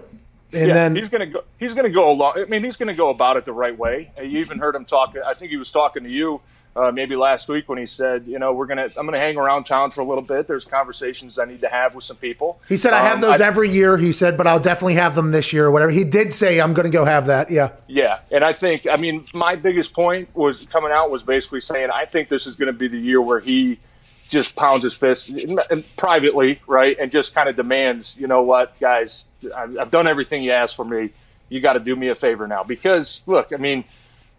Are, is he going to be there in two or three years from now? Who knows? I don't think he even knows. He's definitely going to be there next year. There's no way they're going to trade him, but th- that's probably going to be a private conversation with he has. And the good part is we don't have to wait too long to find out what's going to happen. Free agency isn't that long, too long away, and draft is you know it's going to come by pretty quick. So uh, whatever happens, I think if you're Aaron Rodgers and you're Green Bay Packers fans, it's going to be awesome to be a part of that because right? your team now Yeah, is finally going to go all in and try to win that Super Bowl. I hope they do. I hope they do. Uh, you get won a Super Bowl. up.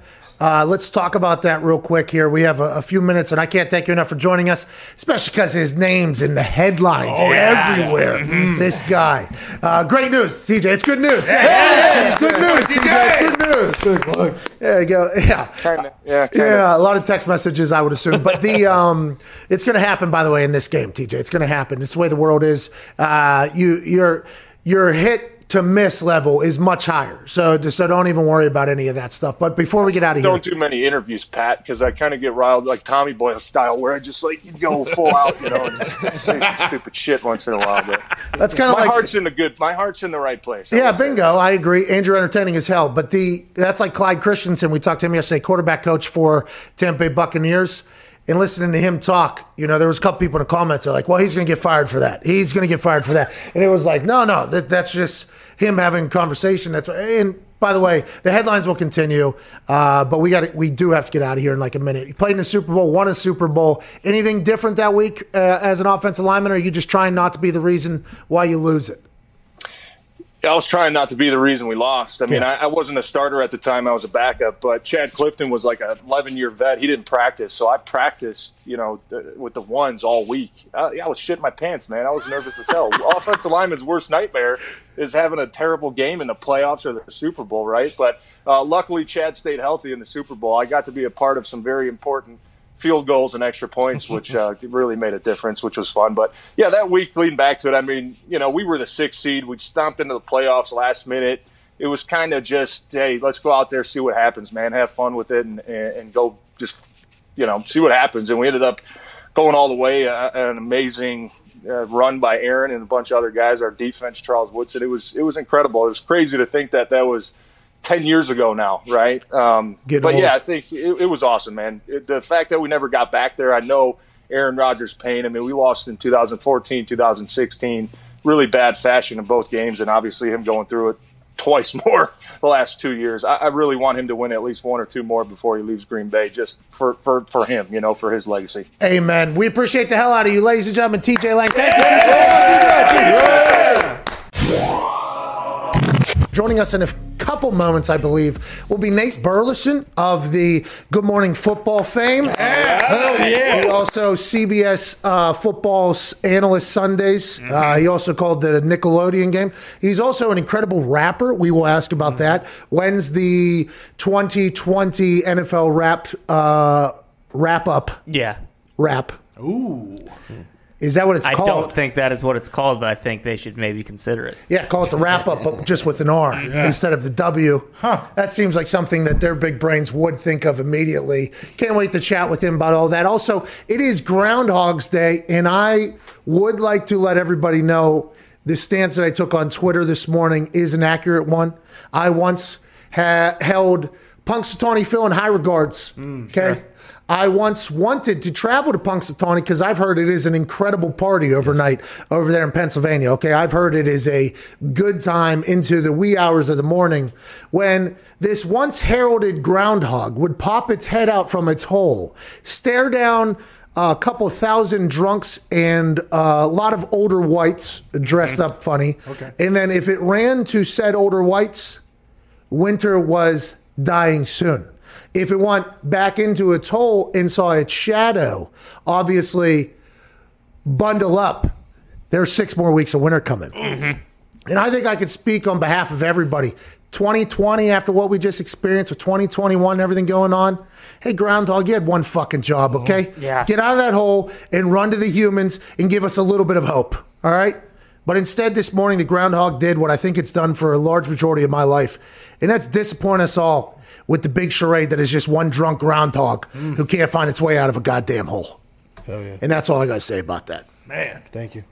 He is. I mean, he's a scumbag, Punxsutawney Phil. Well, I mean, maybe he's just. I mean, he's a man of honor. Yeah. If he sees a shadow, he sees a shadow. He is not a man of honor. He is not a vermin of I heard he doesn't pay his credibility. child support either.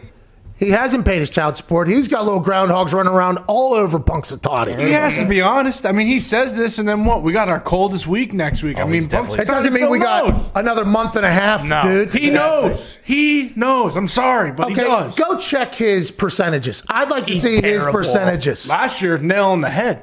No. Does he know about global warming? Does he hmm. know? Does Punxsutawney Phil get updates down in his bunker underneath there? No, he's a moron. He's got no idea. He's was a groundhog, gonna too. a dumb one and a drunk one at this point. Groundhog community's not going to like this. I was going to transition right there because I called him a drunk one, hmm. right into our next guy. and I would like to rem- remind the groundhog, by the way, to mix in some waters. Yeah. You know? Yes. Down in your hole, living the fine, maybe the finest life a groundhog has ever lived, Punxsutawney Phil. Mm-hmm. Mix in some waters. And that is what the company that this next guest is representing has been pitching all year. Mm. Hey, although we do create an incredibly delightful whiskey, also we would like you to be responsible and have a little water in there every once in a mm-hmm. while. Don't be irresponsible. Don't be the embarrassment to your friends and families. Go ahead and enjoy us because it's damn good, but do it responsibly with some water breaks. Yeah. Let's talk more about that. Crown Royal and his incredible 2020 NFL season. Uh, one of the hosts of Good Morning Football. You also saw him on Nickelodeon and CBS, and he is an incredible rapper, ladies and gentlemen, Nate Burleson. What's up? Wait, wait. First of all, first of all, this this Punxsutawney Phil slander gotta stop. I mean, that the, stinks. the, the disrespect. Yeah. I mean, the- you know, the, calling calling him a, a, a scumbag, A drunk. I mean, all he's trying to do is come up out of the ground mm-hmm. and, and tell the people of the world what's going on. Once a year. Now, check his percentages, Nate. Check his percentages.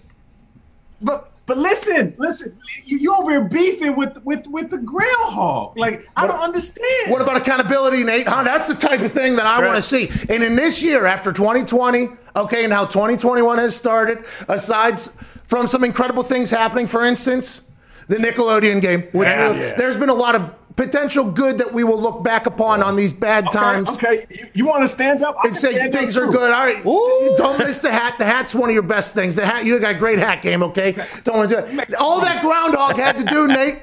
All that groundhog had to do, get up out of that hole, run to one of the weird whites over there wearing a weird suit, and just give some hope. Just give some hope. Be a groundhog of hope that this winter isn't going to continue because I believe if you're over in New York right now, this winter is oh. bad. Mm. We don't need Oh, this bad. groundhog. It's bad. You- You're right. Listen, listen. It is bad, and, and I agree. But I, I will say this: his percentages might be off, but it mm. wasn't any worse than them field goal kicks this season. Oh, wow. Oh. It's an extra point. All you got to do is just. Uh, Oh, oh, this guy, this guy. Hey, you should mix you, in some waters over there. Okay, you should mix in some water. How are you, dude? Hell of a season, Nate. You got a hell of a season, man. Hey, I appreciate that, man. And uh, you too, you too, man. You've been kicking butt ever since you left the game. Um, and we've talked about it. I think we talk about it just about every time we see each other. Making the decision to walk away from the game is the most difficult one. But I remember us talking off camera and you saying, I got a plan and I'm about to put in this work, man. So uh, just to be uh, one of your friends and colleagues in this media world, um, I'm just glad to see you striving, man. Well, I appreciate that, Nate. It's not about me, and obviously, I am absolutely crushing it. But this isn't about me. Let's talk about you, okay, Nate? I'm. By the way, I am, but let's not talk about that. The you you on CBS has been awesome. You, whenever they clip to you and you get to call the highlights of other games and things like that, I see that you put effort into that. And actually, you know, it's very, it's been very nice to see you kind of drop into more positions. The Nickelodeon thing is awesome. How did that come together? You had, to, you crushed it on there. I assume they told you that that was a massive success. Yeah, I, I, I did need another job. Um, You have a but lot. they came to me and they said, "Well, well, we have this this special broadcast. It'll be the first NFL game ever on Nickelodeon." And I just thought to myself, being that I was born in the '80s, raised in the '90s, influenced by the 2000s, this is my wheelhouse. Like I'm a big kid, you know, and I'm like you in the sense that this is this is all football that they've seen before, right? Um, there's nothing new under the sun. I can tell you why a post corner works. I mean, you can tell me how to how to how to how to put put a punt right right in the corner, just just coffin corner. Oh, yeah. You can tell me that ten times out of ten in the most 10. traditional way ever. Mm-hmm. But what we do, we just try to deliver it in a different way. We make it digestible across all demographics. So when they said that this Nickelodeon thing was a possibility, I thought, all right, I can talk to the five year old and the 50 year old about a football game. So as I'm preparing for it, I'm not watching football, trying to figure out the X's and O's and impress somebody by, by telling you how, how play is break broke down.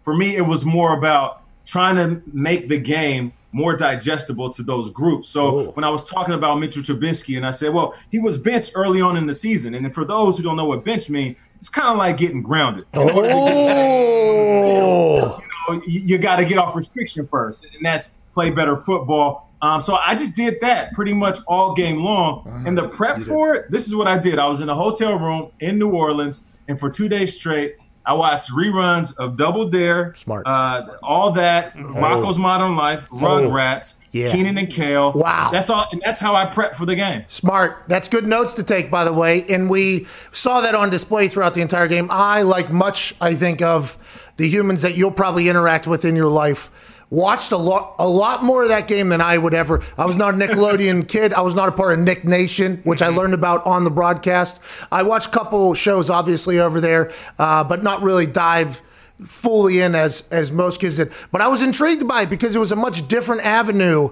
of watching a game. And obviously, whenever you compare that to what Tony and Jim sounded like, and by the way, Tony and Jim are good and their whole thing, it was just like a fresh way to kind of look at the game. Did you have any conversations? Did they have any conversations with you guys afterwards or beforehand that this is something the NFL is thinking about, like potentially expanding upon? Is different uh, uh, because you guys being in the stadium, getting Yeah. meetings like that's that's much different than like a live stream watch along. Did they? Do you think that there's going to be more of those? You think?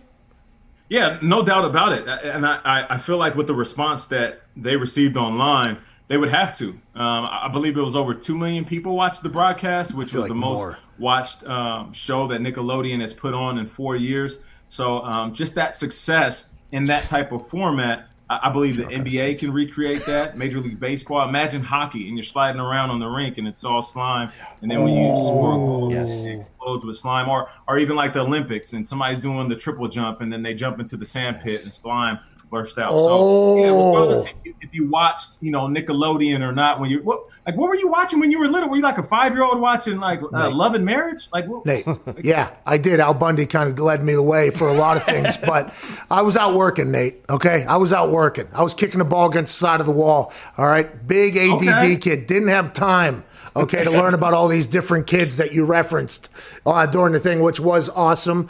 Um, can we talk about your rap career a little bit? Because we Yeah. at this particular office, big fans of New Balance. Big Okay. fans. Hell all right. yeah. You did you did one of last season after the hundredth season. You you made a rap about it. Are you calling those wrap up? And when should we be expecting the one from the 2020 NFL season? And have you already started putting pen to pad for that particular song? Um, okay, let me see here. The, I make people wait because it's a strategy. Any other show you rock with, see that's a catastrophe. You rocking with the best, Nate B and Pat McAfee. Oh, go after me. No, no, no, no. Wow. Um, but hey, listen, I will write something for your show just because I love your show that much. Yes. Free of charge. Um, but I, I, I'm I'm patiently waiting though because I, I wanted to do it during the the quarantine, but it just everything threw me off. But I'll I'll, I'll put something together by the time uh, the new season kicks off. Well, we can't wait to hear it. And it, by the way, appreciate. I like that your brain immediately said McAfee, and then you had to figure out things that rhymed with that, and then you had to put sentences together. And you landing on cas- catastrophe that quickly, very impressive. Yeah. Hell yeah. Very, very, very impressive. I don't know if you've ever thought of that before, but if not, incredibly impressive. Let's talk about the game this weekend. Uh, how do you see it going? Obviously, you are on NFL Network every morning. The show is awesome. Good Morning Football is awesome. Everybody loves it. Everybody that watches it loves it. I know you guys know that. You should. You guys should get complimented on a, a more regular basis. It's a great show. Obviously, it's in the NFL Network, so you kind of got to, you guys got to do what you got to do versus what other people have to do. But I think what you guys do is awesome. But being in the NFL world, uh, what do you think the big storylines are aside from Patrick Mahomes, Tom Brady? How do you think this one ends up? What are the, what are you guys talking? What is Schrag saying behind the scenes? How about Kyle Brandt doing what, 7,000 push ups a mm-hmm. day? Yep. Kay Adams just fucking rocking that thing. What is the conversation off camera about how this whole thing's going to pan out this weekend? Well, first, let me say I think the biggest conversation of the year is you pulling off Aaron Rodgers just casually kicking back and chilling with you, you. bro. Yeah. Like anytime you're talking with one of the best athletes to ever play the sport, and he's in this position doing the interview, Yeah. like that's just gangster. Like, In his you know what I'm saying? sunroom, by the way. In his sunroom. Man. But that right there was official, bro. So I applaud you for that. Thank you. I We're think lucky. the biggest storyline is it's it's the pass catchers in this game. And, and I know when you hear that, you're thinking Kansas City Chiefs, right? Travis Kelce, the best tight end in, in the business. Tyreek Hill, the most dangerous weapon. They have a host of players like Mecole Hardman and maybe even Sammy Watkins back on the field. Like this is going to be the Kansas City Chiefs game to lose. And if the Buccaneers can't keep up with them, they're toast. It's not necessarily the case. You know, there's this narrative that the Tampa Bay Buccaneers are going to have to rush the ball and they're going to have to to goat milk the clock because Tom Brady's the goat, and if they milk the clock with Leonard Fournette, then they're going to be perfectly fine. Nah, they also got playmakers too. Yeah, right. you Uh, you, you have Mike Evans, who's been cooking.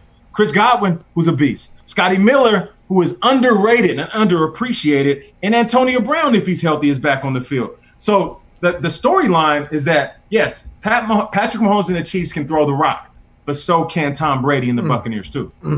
I agree completely. Can't wait to watch this weekend. Will you be sipping some Crown Royal while watching the big game, Nate? Oh, speaking of killing it, uh, yeah, yeah, yeah. Shout out to Crown Royal. That's the family right there.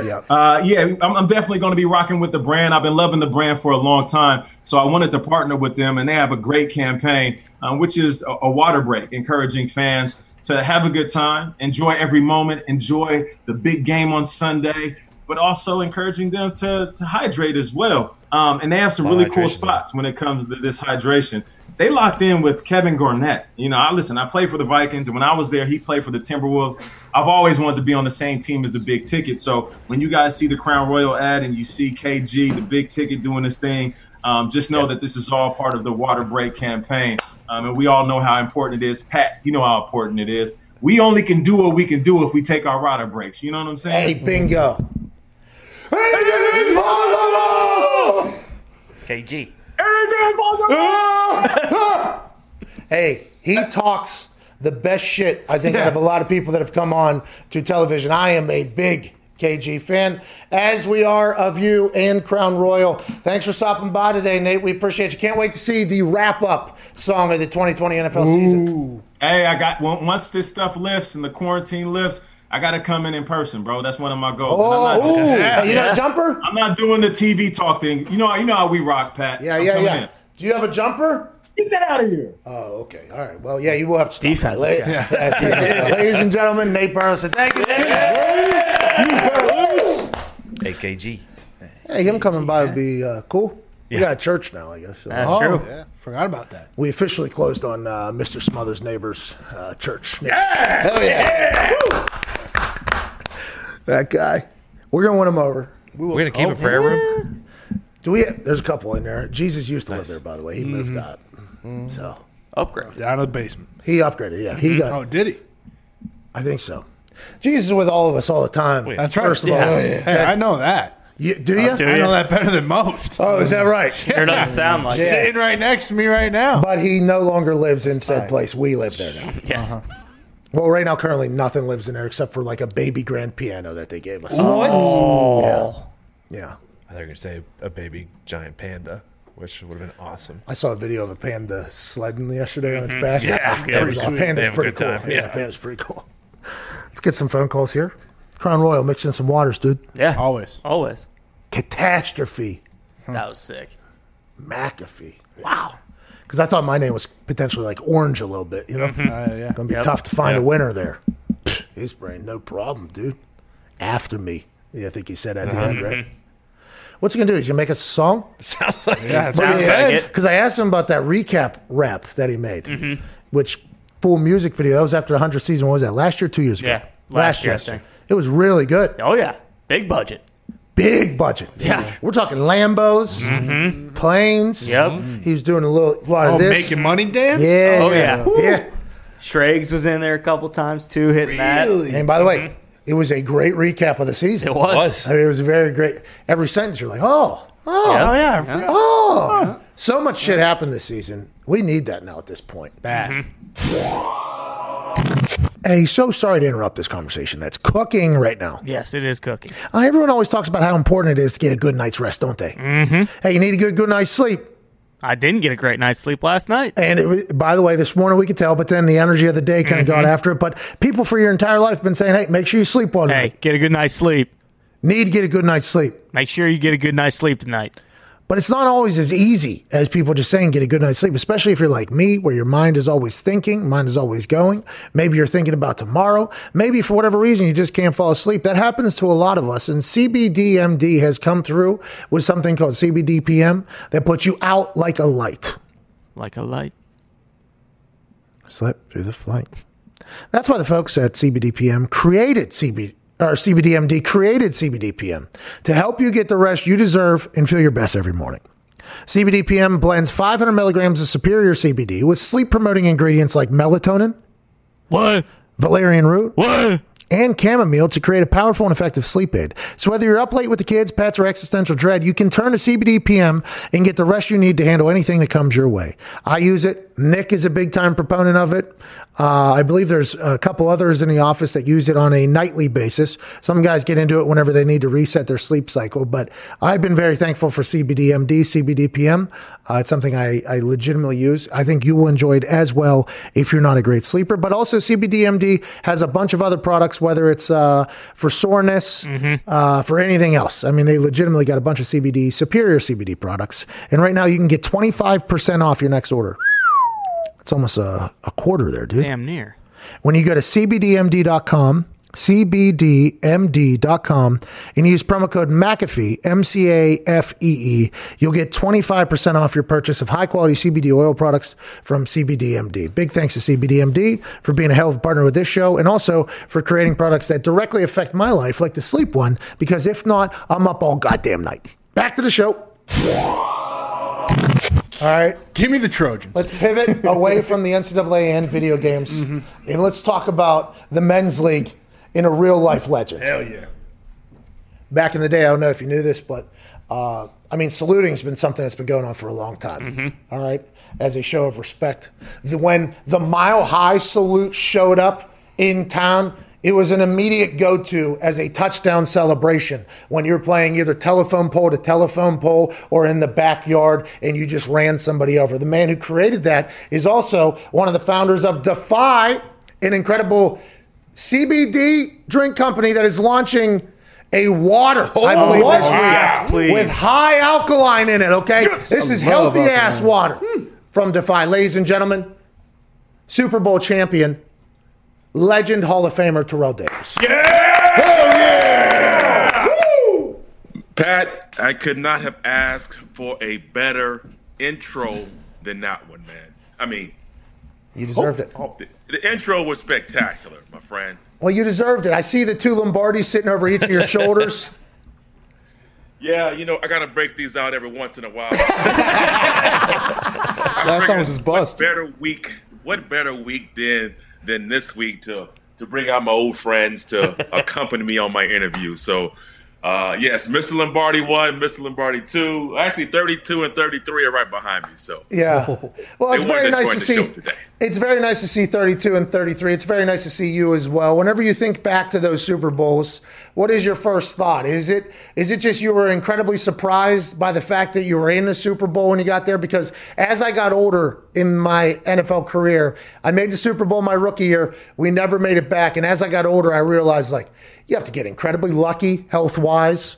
You have to you have to have a couple good bounces go your way throughout the season that could potentially turn your season into a swing season the other way. I mean, it is not easy to get to the Super Bowl at all, let alone win it. You have to have a lot go in your favor. That's why Tom Brady is ridiculous with what he's been doing. I, I was going to say, uh, Tom would disagree with everything you just said because it seems to be really simple for him.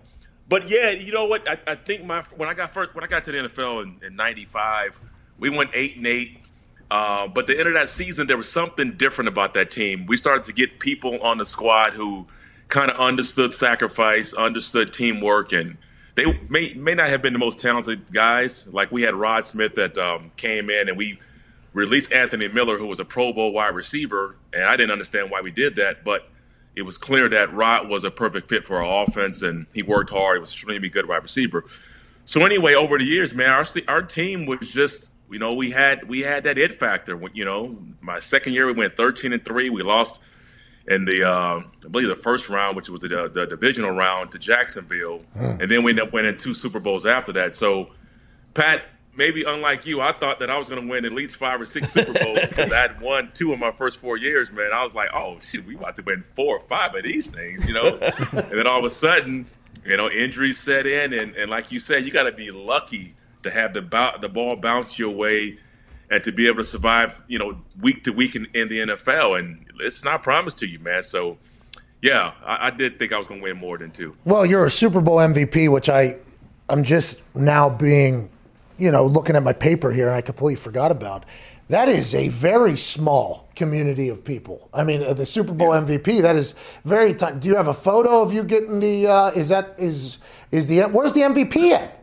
Where's the MVP trophy at? Oh, that one's uh, yeah, I got I, I have that one too. It's uh,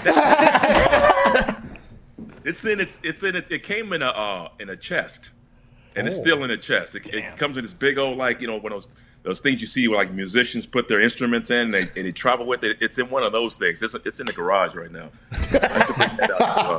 Where do thirty? Hey, where do thirty-two and thirty-three normally hang out at? Garage. Uh, they normally hang out right here in the office with me. Smart. Yeah, I'd keep that. By the way, a bunch of a bunch of people that are like, uh, I've been watching too many like uh, house robbery shows. We just gave up way too much information there. you got to move that Super Bowl MVP out of there. You got to get that thing out of the garage. As a matter of fact, yeah, they, they don't they don't stay in the house. They, they, I got them somewhere. Uh, can we talk about Defy a little bit here? The by the way, whenever you came on, I don't know if it was when you launched the company, but we learned about the company. We tried it. We enjoyed it a lot. It was an incredibly difficult um, category to get into, but your product was so damn good. We enjoyed it over here. Now you're getting into a packed category, but I believe the water game here is going to change the game a little bit for you guys, don't you think? Yeah, yeah, we believe so. Now, so the water was really um, um, has come about because, you know, obviously what's been happening during the pandemic and the social injustice uh, stuff that we've seen in this country. Um, you know, our company is black owned, it's woman owned, and it's veteran owned, and we felt like we have to give back. We have to be able to, to you know, put our our, uh, our our money where our mouth is, uh, if you will. Um, and so we we launched a water that's uh, really it's called a hydrating humanity. So it's a water with a purpose, and it's a 9.5 alkaline water. Hey, that's up there. Yeah, yeah, it's a performance water, man. So it's a performance water. So what we want to do is be able to, to give, get our water out there and uh, be able to give some proceeds back to those communities that we come from. And so we've launched our our, our campaign right now, and uh, some of the proceeds will go back to those communities. And so right now we're pretty excited, man. We're going to be in, in Sprouts nation, nationwide in April. So you can go to your local Sprout store and get it in April. You can go to our website, drinkdefy.com, and, and buy it there. Uh, we and actually by I believe March we're going to be in over a thousand doors throughout this country. Let's go. Yeah, and, pe- and people are really getting behind it, man. We've gotten tremendous amount of support from people uh, with this campaign, and so we look forward to having more people join us in our cause and giving back to those communities that we support. So we're pretty excited about it, man. Hey, congratulations. Getting into a thousand stores is not easy. I watch Shark Tank. A lot of people struggle with that. All right. a lot of people struggle with that. Uh, can we talk about the alkaline water, performance water? I was Yeah. put on to this, I think, whenever I, I think Vontae Davis was the first person I saw, or maybe Freeney, I forget exactly.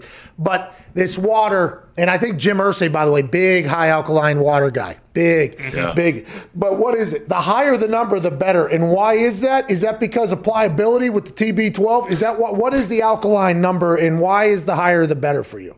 So you, you so you you talking to the wrong person. We have a team of people who understand and the Well, actually- balance in your body. So you Pat, you you you're not talking. He's talking to the wrong person. yeah, my understanding is that is the case with uh, with the pH levels uh, in your water. And I used to think that water was just water, man. I really did. I, you know, when I grew up, I felt like I would never pay for water because it's just water.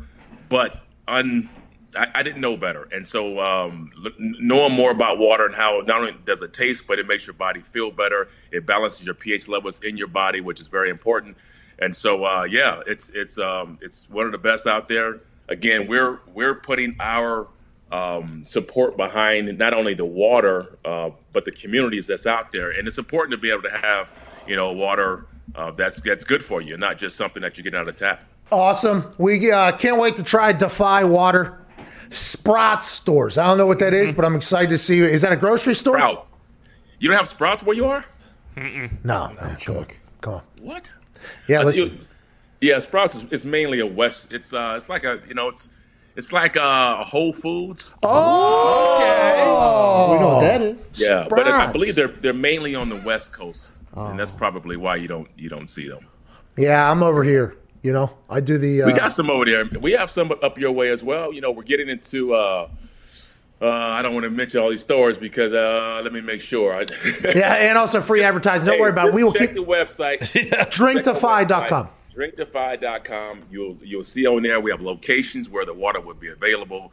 Um, we've we've we've got some deals going now with some national uh, distributors and Are you in there negotiating? Going to be launching. So here's the other cool thing too. Okay. We're going to be partnering up, and I'm going to mention this, but we haven't formalized a deal though. We're going to be partnering with uh, Le- uh, Demarcus Wares. Oh, yeah. His workout app. Yeah, his workout app. So we're going to be doing a partnership with Demarcus Ware's, uh, Ware's workout app. D2W. You probably already had him on your show. If you haven't, it's pr- it's awesome. They have this augmented reality Oh, yeah. stuff that's Oh, pretty yeah. cool. Oh, yeah, we know. And so we'll be providing that. So if you want to get in shape, go go download the app D2W Driven to Win app. Demarcus Ware is cool as hell. I'm, I'm using that app right now. It's, it's the bomb. It really is, man. So uh, we're, we're gonna formalize a partnership. Hopefully, sometime. I'm I'm I'm thinking March, maybe March or April, and then uh, Perfect. you got to see all that good stuff. All right. Well, congrats on all that. Let's. Uh, I, I can't wait to try the water. Let's talk about a couple things that are happening in the world. Here- Uh, here's the bottle, by the way. Here's, here's a bottle, so you, so you know what it looks like. Oh, There you go. See, you see, you know when you go when you go to the store, just just go ahead and see this thing right here. Woo! Plus nine and a half I'm a right there on the hydrate. side. I'm a That's- hydrate, by the way. Everybody has to hydrate. Pat, you gotta hydrate. You know, no, no matter what you're doing, you have to hydrate, bro. Yeah, you're right. Hey, hey, I ain't never heard something more true than that, right? I mean, uh, It's hydrated up. There you go. And the water, by the way, if they didn't know, is non-CBD. Just just so we understand, Oh, non-CBD. so this is not the fire water, but you got to stay hydrated, TD.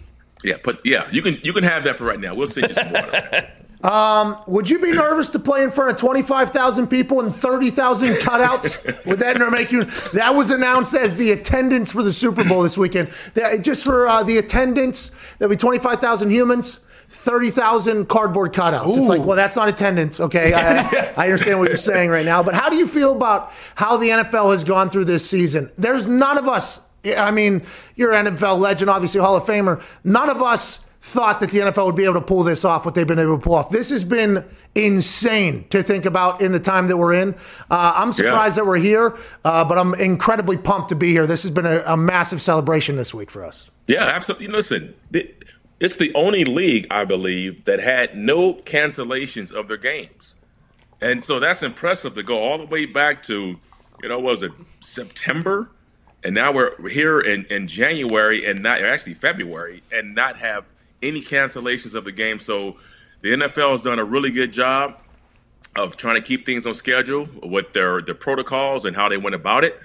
And listen, this game, I'm gonna tell you, Pat. You know, people talk about playing a game in the parking lot. People say, "Listen, we'll play this game no matter where you you have this game. We're gonna play it." And now they get to play in a stadium full of twenty thousand, you know, fans and thirty thousand cutouts.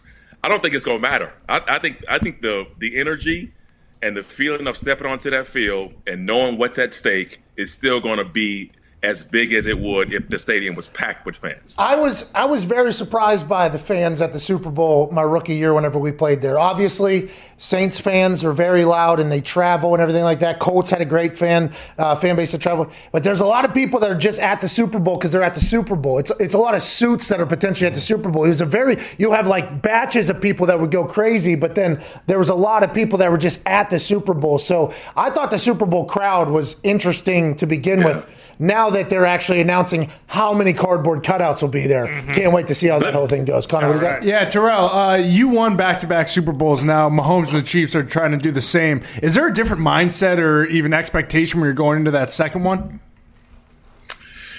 Not, I don't. I remember it being kind of same the same thing, man. Like you've, it's how you prepare. Really, it is about how you prepare, and it's it's it's trying to bring your best game that day. It's it's not a three game series. You're not playing a five game series. It's one it's one game, and so you can lose that one game and and be out the tournament. So it was always each week was trying to win that you know try to be the best we can be on that that particular day. There was I think the second one it was a little bit more pressure in terms of we were favorite to win that game, and anytime you're favorite to win a game, it you know it's it, we're all I'm always grasping and we're always grasping for some type of motivation. You know, when you hear all week how good you are and how you're gonna blow out the Falcons and all this stuff, that didn't help us in our cause. The year before, we were 13 point underdogs. So all week long, we heard how we weren't going to beat the Packers, and so that gave us a little bit more. Okay, we're going to show people. So it was different in that approach, but our approach was never any different when we, you know, as we took the field and who we played. We we were going to try to bring our A game. How come, rest in peace, by the way, incredible person, Pat. How come there was never this one's for Terrell? Hey, when he said that about Elway, I was right b- behind him saying, and TD. this was for John and me. uh, no, John, John, uh, John needed that. We, we, we really wanted to, to send him out on top. You know, John was, had meant so much to that that organization, so much to our team, man. He was he was our captain, he was our leader, man. So to, to be able to see number seven finally walk away with uh, with not one but two was was really sweet. The first one was I think was the the best one, but then the icing on the cake was was uh, after Super Bowl thirty three. Is this one the first one or the second one? Uh, that is the first one right there. Which one? That's thirty two. Yeah, that's Super Bowl thirty two. Oh, so this one's 33 here. Let me touch it. 33 is over there. Imagine, hey, imagine if this show was good enough. I don't know if you see the split screen. If I would have just went like this and then grabbed my own, Oh, man. that would have been so awesome. Ty, what do you have? Hey, that would have been dope. I know. Hey, Hey, let that's me ask the- you a question though, Pat. Hey, Pat, let me ask you a question because everybody, it, it, it, uh, I, I try to explain to people about kind of that sensation of, of playing in the Super Bowl, and uh, you know, people talk about how like the the, the just everything, the fanfare, the how it's so big, and and you can get nervous and all that stuff. I remember I had this idea when I was Super Bowl 32 before the game. Like I always think that in my mind, a game is a game, and I, I was I was telling myself that the whole whole week. Man, this is just another game, same field. They have 11 guys on defense, no different than a regular game. And right before we go out to do our our, our pregame warm ups, you know, we go out on the football field, and man, it hit me. It hit me like this is not just a normal game. And so people say, man, like, how did you try to overcome that? And I say, man, the thing that I can relate it to is if you're on a high wire and you're up there and you're trying to go across this building, and they tell you to do what? To don't do what? Don't look down. look down. So I think I looked down and I realized the gravity of this game right before we played it. And I remember my, my heart started pumping, man. I started getting nervous. And I was like, wow, this game, yeah, this game was huge. So I. I did uh, same exact mindset as you, by the way. Every game is just me and the ball, anyways. All right, it's just me and the ball. How you doing? You got to go a long way wherever I want you to go. It wasn't until I literally took my steps back on the opening kickoff where I got to like my back spot. I like looked around and I was like, "Holy shit! I'm about, I'm about to, I'm about to kick off the Super Bowl right now. Like this is a big deal." And then as I'm running to the ball, obviously all you start seeing is all the flashes, and I was like, Yeah. this is insane. and then obviously I don't whiff, thankfully. And it wasn't the worst kickoff of all time, wasn't the best kickoff of all time. Doesn't matter then. All right. It's, it's in the middle there. And I jogged off to the sideline, and we had Stover as a kicker then, right? Vinatieri was on the sideline. Yeah. And I went over to Vinatieri. He was just dressed in street clothes or whatever. And I was like, I cannot believe you've been in like 10 of these. This is, this is insane here. It's a cool thing. Uh, and thank you so much for spending a little bit of your time this week with us. We hope the Defy Water takes over the game. Hey, appreciate it. Anytime, Pat. You guys take it easy, man. Who, who you got in the game, by the way? Who you got? Who's your pick? Okay. Well, it ain't about the game, really. I'm betting like $30,000 on heads or tails. So, what do you think? I can't touch betting, man. No, what do you think? Heads or tails? Uh, heads or tails in this? I'm going. Uh, they, they always say tails never fail, so I'm gonna go tails. Hell yeah. Okay, funny you say that because we've done some research. Allegedly, the head side fails. is a little bit heavier on this particular coin. So there's a chance that it's potential. So you're, I think you're on the right side. I'm going to do it because you said it. All right, ladies and gentlemen, Terrell Davis. $30,000. Terrell. $30,000 potentially out of my pocket, TD. Appreciate that. He's a college football national champion. He's a Super Bowl champion. Ladies and gentlemen, uh, he is Carl 1211, AJ. Let's go, Carl! How you doing? What's up, guys? Good. Uh, I, I saw the Nate interview. What a good dude. Just seems like an overall super positive, good guy. super positive, right? I, I, The the ability to always be that positive and super PG is unbelievable, and the way he can do it without sounding corny is awesome. Like you know what I mean? Like it's very hard to do what he does clean. It is not a very. He's very talented. I, I'm a I'm a fan of Nate Burleson, old New Balance Nate Burleson. New Balance. That's just a play on his initials. That's all it is. Yeah, I, we didn't get into it. He didn't deny it either. So Yeah, but we didn't even broach the subject. Is that a real thing? I thought Zito just made that up Yeah, before the I show. did too. That was a joke. Did you just make up his name as New Balance? no, no, it's on his uh, wiki page. I was about to say if Zito would do that, that would be that would be On the bar, bar, too. very without telling me either. Yeah. Just like letting it eat, that would be awesome. Zito, that would be rather Nickname savage. everybody. I would I would like to just give it fake nicknames. oh man, that would not be great for us. Obviously, that would get taken. Oh yeah, people would start talking about us disrespecting and all that stuff. Uh, did you see TJ Lang? We talked to TJ. You know TJ very well, obviously, for your time in Green Bay. He woke up to just headlines all over the place for what he talked about for Aaron Rodgers' situation. So I didn't see him on here, but I do know that I read his tweet and I saw them talking about it on some of the shows earlier today. What just what he laid out sounded about right. Like it sounded like it kind of made sense, didn't it? Well, what he said to us was basically what he thinks should happen, could happen, will happen. I, I don't know which one of those three he thought it would.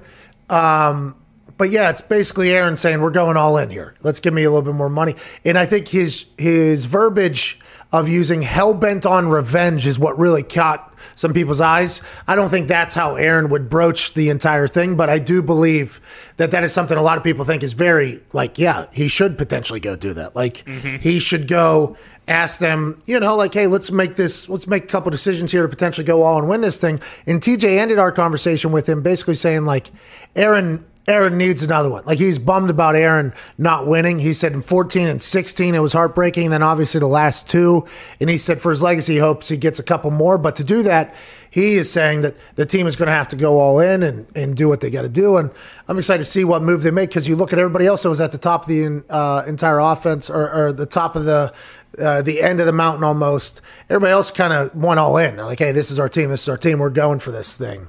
Except for the Packers. And he said they never will, though. It feels like they'll never will. And that's kind of what Ty has been saying too about that's not the way the Packers go. And TJ referenced whenever Ty Montgomery moved from wide receiver to running back, his five running backs got hurt, and instead of trading for a running back, they were like, "Oh, we'll just move." And he was good, by the way. He went on to be he a running was. back, but there was no thought of like trading for anybody. Is that kind of is that kind of just known over there? Like, hey, there's a way of doing things over here at the Packers, and that this is how it is.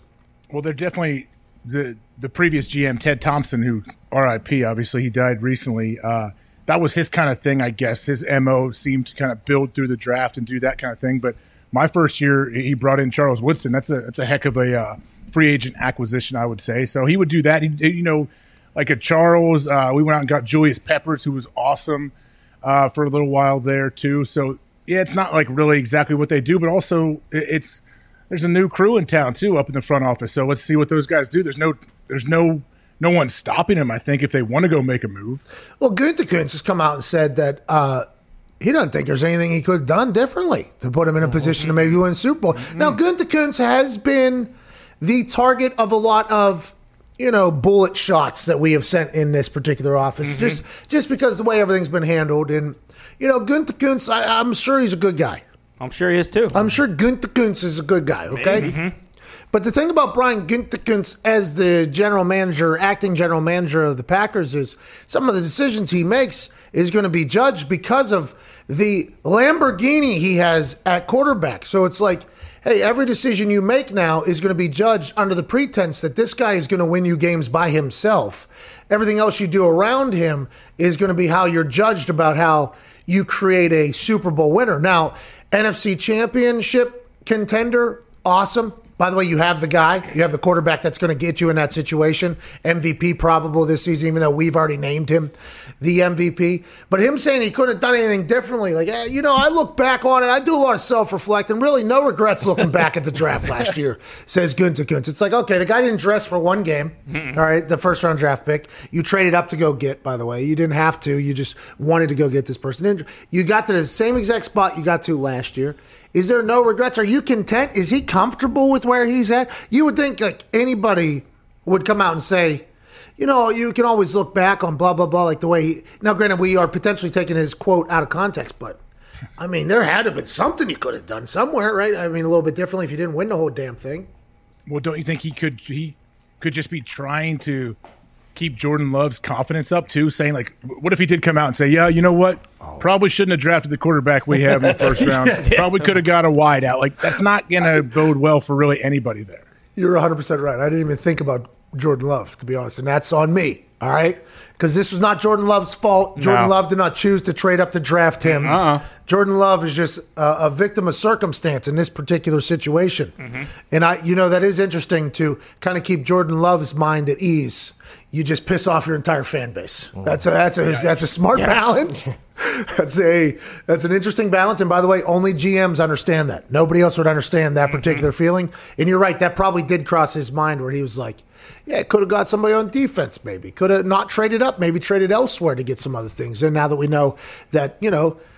DeAndre Hopkins was potentially on the mm-hmm. market there for a little bit. For you know, there's, Trade back. There's a lot of things that we could have potentially, but instead of saying that, you know, nah, Nah, nah that No was regrets. championship football team. no regrets, dude. Made the MC championship. I mean, look at the wide receivers that were taken after Jordan Love too. They really could. I mean, Claypool was a second rounder. Tee Higgins, Brandon Aiyuk was drafted at 31. I mean, they really could have added someone legit. And, and by the way, this is no offense, obviously, to MVS and Lazard. No.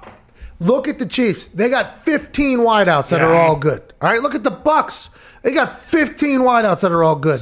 Whenever you have LaFleur, who does seem to be an offensive wizard alongside Aaron Rodgers, by the way, uh, when you have Aaron Rodgers, the more weapons, the more creative you can get, the more everything. I think that is what we have learned from this Kansas City Chiefs team. We used to think there's only one ball. There's only one ball, whatever. This is how we do it. It's like not anymore. Now you need you need to be you need to be. It's an arms race at this point. It feels like on the offensive side, if you have a quarterback that can make plays.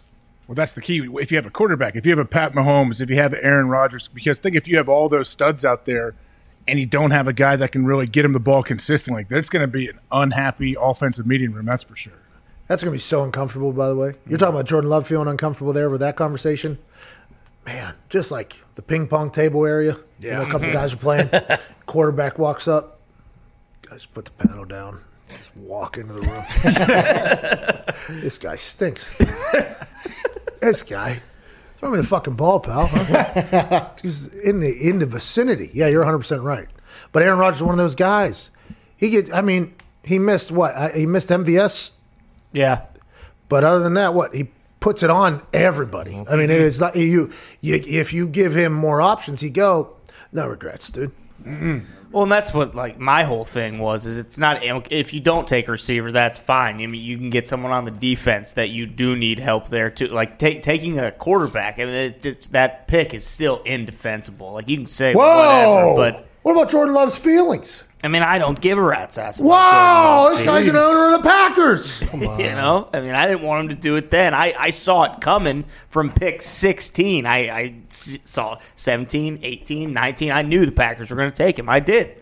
I mean, it, it's terrible. It's terrible. hey, terrible. Ty. Ty, what about uh, to counter your point? Did you see today? I think it was on Get Up. Marcus Spears said, like, "I'm glad. I think the Packers did the right thing taking Jordan Love because they're now look at the Pittsburgh Steelers, the situation they're in, trying to figure out who Ben's replacement is going to be. When you know it's probably one more year for Ben, Well- he he acts like they're in a tough spot. Yeah, Listen, Swagoo, shout out to Swagoo. That's an incredible take. Aaron's elbow seems to be in one- Exactly. He's still humming that son of a bitch. I mean, humming it. Now, granted, Aaron gets hurt, you're in trouble. But guess what? Tom Brady gets hurt, they're in trouble down there. Mm-hmm. Patrick Mahomes gets hurt. Chad Henne, okay, he's Chad Henne. All right, I get it, but they're in trouble. They- Obviously, whenever you lose an MVP, your your team is going to look different. Like that's just. By the way, that's the NFL. Like injuries happen now. Mm-hmm. Ben Roethlisberger, I love Swagoo. Okay, I'm a big Marcus Spears fan. That particular reference is not an accurate one. I don't think strictly because Tommy John and Ben Roethlisberger had a date for a few months. You know what I mean? Where he had to piece mm-hmm. his elbow back together, and also I'm not sure Aaron had to cut a couple things cold turkey out of his life. That's true. With all due respect to Ben, Aaron does take much care of his better care of his body. I'd say. I'd say. Even though he, this is the first time he worked out in the offseason. Mm-hmm. All due respect to Swagoo, he also didn't see that the news that Dewey Haskins was signed, obviously. Yeah. The prince who was promised. And the quarterback carousel every offseason now, you don't really have to draft a quarterback anymore. Yeah, because there's going to be a great one coming probably. And by the way, if not, let's go be average for another year. Mm-hmm. There'll be another one coming here. Yeah. And then we can potentially put some trades together and let's go in. And I'm happy to see that the national narrative is starting to turn a little bit that hey, who gives a fuck about draft capital? Now, listen, I know there's always going to be people that want to build through the draft and have a great scouting department and there's GMs that have had a lot of success drafting. I mean, let's not the Chiefs are good drafters, obviously. So, mm-hmm. so I'm not saying that you don't have to have it, but I think the overreaction by people whenever draft picks are given up in exchange for a player that you know is going to be good has been so ridiculous for so long. It's like, how do you, like, for instance, the Lions get what, two first rounders and a third? Yep. That might as well be worth a fucking 15th round pick if they can't draft well. I mean, you know, mm-hmm. you have no idea. You have no clue. Whenever you get Matthew Stafford, it's like, okay, we know what this guy is.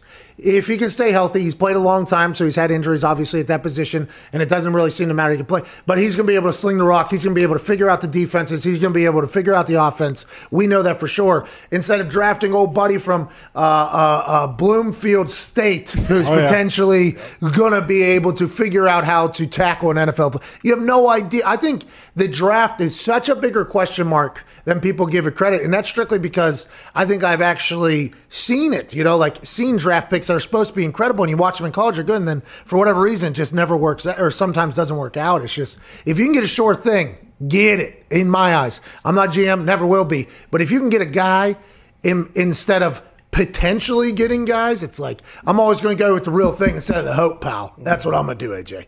Hey, do you think this could be the Rams like their path in the future? What they're going to do? Like, so let's. They I know they to. said that Matthew Stafford, their contract extension like is not imminent. They're not. He, he might not get an extension there, so he's got two years on his contract. Are they going to go two years Stafford and then be like, hey, is McVay going to look over to Green Bay? Like, hey, you want to uh, you want to give uh, want us to throw you a few uh, seven first rounders for Aaron to come over here for a couple years? Hey, listen, you're going to love this 2029 first round draft pick. Ooh. All right. We got 2031 available for you as well. Oh, good year. It's because allegedly McVay had to call the owner, Kroenke. Yep. He also owns the Denver Nuggets. Wow. The I think the Oh, yeah, the Avalanche. Avalanche. Aval- Colorado And Avalanche. the Rockies, I think. Arsenal Football Club as well. Arsenal Whoa, football. keep track of all of this. What's up, Bob? how do you keep track of all these teams you own? I mean, Listen, gotta did you not hear? staff. Did you not hear D2W earlier with Terrell Davis?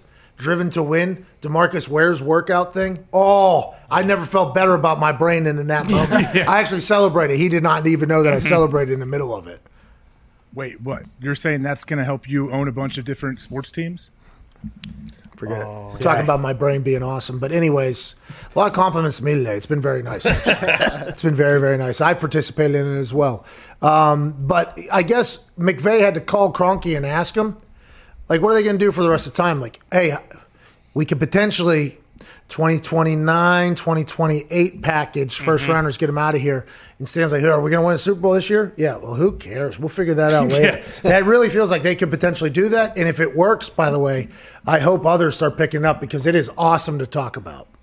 It's, I mean, it's a bunch of fun. I guess it all, it, it it's up to Les Snead. Like he's the one that's going to take the fall or going to be the guy that gets all the credit. I mean, McVay will obviously get credit, but if it goes bad and this doesn't work, it's going to be tough for the tough for the GM, Les Snead, I guess, to, to come back from this. If this doesn't work, okay, I would assume Les Snead and McVay will be gone, and we'll talk about how they are in a similar situation as the Houston Texans, and they'll figure it out somehow. Hey, but, hold McVay's on, though. get what's that? I hate, to, cut- I hate to cut you off, but what what does not work out mean? Like, are you saying if they don't win the Super Bowl in the next two years, it doesn't work out? That means it's a failed trade.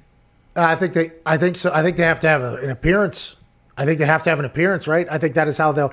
Now, granted, Matthew Stafford. I don't think it's a failed trade. I think it's a good trade, no matter what. Oh, Good yeah. for Matthew mm-hmm. Stafford. But I think they have to make an appearance, right, in the championship and in the Super Bowl. But if they don't do that and they both get fired, Snead and McVay, McVay will get twenty million a year calling Monday Night Football tomorrow mm-hmm. if he wants it. You know what I mean? Three man booth. Whoever I don't know who the play by play guy should be, but then Peyton and Sean McVay in the booth together. That's a three man booth. I think would be great. Probably do very well if I had to get. And Snead already kind of messed up with the Cooks, Gurley, and Goff contracts, right? So even if this doesn't work mm-hmm. out, is he really going to be out of a job? Yeah, the guy the guy seems to not do a lot of things that you have to do right. Good. Yeah, outside of Aaron Donald too, I think he's missed like big time on a lot of those draft But- picks, but- which is but- why they're just fucking trading them away. Bingo. We can't draft any. We can't scout anyways. we know the NFL a lot better, don't we, than college? Fuck, we're all the way out here in LA. Who wants the traffic? Who wants to fly everywhere? We don't want to do that, right? We just want we'll watch film, we'll see who we like, and then we'll just we'll give them whatever they need to get that. I mean, I love it. I'm a big fan of what's that, Nick? Well, the Lions just hired their uh, new Director, GM as the was the player personnel director in uh, the college scouter. College Yeah, he was scouter. The director of college scouting was the, is now the GM. Oh no. By the way, that's why the two firsts are a big deal. Mhm. This guy knows Yeah. the future. Two first on the back half of the first round. Late, hopefully, that would be a successful run for Matthew Stafford. Yeah, I mean, we just got two new tight ends. That's what I see. also, not enough people talking about how the Lions weren't scumbags in this thing. Stafford wanted to go to LA, and we said, you know what, you've done enough for us, so we'll grant your wish. Here you go. You go to LA. Oh, you, you that's what he said oh, anywhere Yeah. but New England. Yeah. He, we wanted to go to LA though. You know, we, we didn't handle the Barry Sanders situation well. We didn't handle the Calvin Johnson situation well. So Stafford, we did it right. Dan Sileo I did not say that. No. Well, hold on. They they did it right though because they got way offered way more from them than anybody else, right? No, That's no, no, no, no, no. It's not about that. It's all about the mindset, Yeah. right? Yeah. Yeah. Because I guess Matthew already has a house in Los Angeles that is being reported. does. Next to Kershaw, best friend. Best yeah, of course he wanted to go there. We know he wanted to play there, of course. But the Lions, want to play y- you think if the Rams would have offered, hey, we'll give you two thirds in in two years from now, they would have given him up? Hey, you never know, AJ. If oh, they would have done the right thing. They would have done the right thing. wow. That kind of debunks your entire bullshit theory you just cooked up over there. Um, AJ and I sharpened our axes against each other last night. Whoa, Did you? how'd it go? We played. Well, it was pretty good games. Pretty good games. Did Carl win one? Carl won one. What? Wow. He did. He did. I was working. Snuck one in. Were you just were you just messing around or No, no, no. AJ got the game hang of it a little bit yesterday. He started sweating. He played in his kitchen instead of his basement. There was a little Oh, bit more nice. room. It felt Oh, like. they're fixing the drywall? Ain't That's that right. AJ? You're getting better. You're getting good at the game. Yeah, it was fun, man. It was fun uh, battling you. And then all of a sudden, towards the end, I realized, like, yep, I'm at the point of diminishing returns. I'm going to check out. Which, by the way, hold the line. Hold. hold, Hold. hold the line. Hold the line. How's that all going? I think everybody's losing their money mightily. Crumbling. I believe. I, I do believe Dogecoin's still going to the moon, but Yep. uh, AMC. Billy has not been peacocking as much as he once Yeah. was around. But I will say I am proud of everybody that was involved. Right on, boys. I don't know how it's all going to work out. I don't know if any of you uh, made any money or anything like that. But whenever you had to take a stand, whether it was money or your moral obligation to something, a lot of people chose the moral obligation that they probably could have just bought if they would have cashed out when they had the money, but still held the line Yeah. whenever a lot of people didn't. So I respect a lot of those people, but they, I do believe a lot of people lost a lot of money. Yeah. Seems like it. Yeah, you're going back to during your. But hold the line. Hold the line. Hold it. Sorry, AJ. Just- for some reason, it just popped in my head when I was right before the show. They're playing a little your little Oculus stream event you did, and when Ty, I guess you were playing Billy, and Ty says, "Oh, oh Billy's got too much semen caked in his controller." So, It's real. Dude, oh, AJ, Bill got it. That was an hour and 58 minute stream. Bill got it for what? Hour 78 38. minutes. Oh no! 78 minutes. I mean, it was No. unbelievable. Yeah. It was rude. you guys, I mean, you don't understand what you're messing with. You guys better back off. What are you talking about? I have a down. great relationship. I agree. Bill. By the way. Yeah, Ty had to send like a, I apologize. Said, hey, Bill, just joshing, dude. Hey, if you cut your throat, he cuts your throat. You know that's Yeah. business. Oh, who are you? I mean, Me, I'm talking about. Hey, if I look up and I see Bill with his mask on and his knives out, hey, it was a good run. I Knives, appreciate everything you guys did for me. Yesterday it was the suicide by cop, right? No, no, Now I it's said final Bill- stand. I mean, Jesus I Christ. said final stand. That situation was brought up by AJ. Oh yeah, I forgot he was a part of that bullshit. Yeah, I mean AJ, that was partly on you. Let's go to Sean in Canada. What's going on, Sean? What's up, boys? AJ, Pat, Hey, hey, pal. Hey. Gumpy, he said, "Hey, pal, what part of Canada are you in over there, Sean?" I'm in Ontario. I'm near uh, near Toronto. Oh, Oh, Beautiful up there. oh, really, that's, Gumpy? that's not what Gumpy says, by the way. He hates Toronto, but that's not your fault, Sean. I assume you're a part of the good reason that Gumpy kind of likes other areas around Toronto. Ain't that right, Gumpy? Absolutely, my friend. Gumpy hates Toronto, though. I've never. Gumpy, where are you from? Victoria, British Columbia. Oh, that's my second home. Yeah, it's beautiful out oh. there. That's quite well There for himself. It's beautiful out there, isn't it? It is gorgeous. Not better than Toronto. You though. trolling for trim out there? Trolling for everything out there. Oh, that's what I've heard, by the way. I have heard about that area over there. What do you want to talk about, Sean? Uh, big Bucs fan uh, up here in Ontario, and uh, since Brady's got one year left on his contract, and he thinks he can play for another three years, maybe potentially, we need to look for his predecessor. What are you, oh, what are you going to do, Jesus. Sean? We just talked Come on. about it. Sean, we just, I, I agree with what you're saying, but we want to let you know that there's a new quarterback coming out every single year. New big one coming out. Free agency if you want. and when he's done, you think BA's also probably going to call it? You probably need a new coach, too. Go ahead and hire, um, go ahead and Mike Pops Adams. There you go. Chicago Bears. Bear time. Maybe hire AJ Hawk. Maybe maybe time. Anthony Schlegel. Hire him. MCDC will probably be up by then. You think in two years, three years? Hmm. Yeah, after they go two and fifteen, tw- two years in a row. Yeah, Wow. it might. It, it might force them out.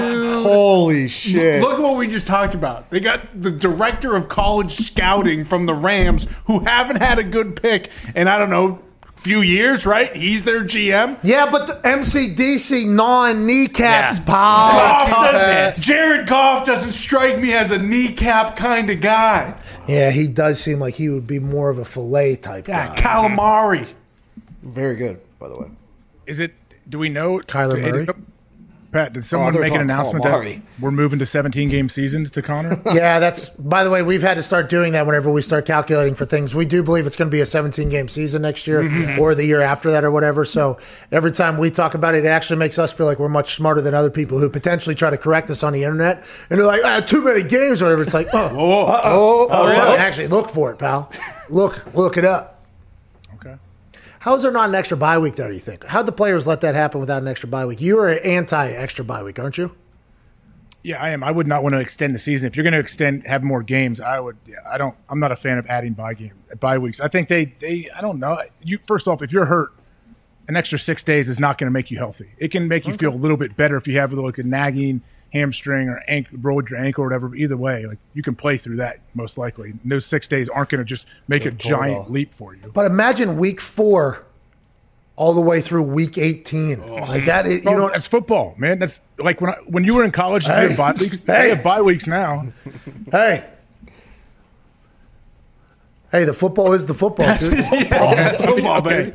I understand like health and safety and all that, and I No, agree. no, like, no. You do bye weeks are good for for teams. They sometimes you're really banged up, yes, but whenever you whenever you start to play any sport as a kid, you play because you're like, I want to get to the games. Let's go play games. And I felt like that my whole life, even when I was older. Like, hey, no, I don't want to have 12 days of practice in between this. Like, no, we're not going back to training camp. Let's just keep this thing rolling.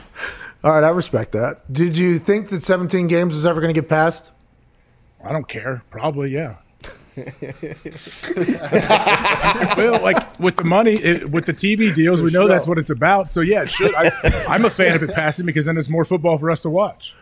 Okay, bingo. Me too, by the way. I, I Yeah. am very, Hell yeah. and I, s- I was very pro. Like, hey, more football is good for everybody. More, Yeah. Add an extra week or two. Let's go ahead and have it. And we, it's it's gotta, you got to pay them though. On top, you got to pay them on top of that. You can't just spread their their checks out one more week. oh yeah, it has to just match a game check, one more game check. But then the salary cap's going down. How?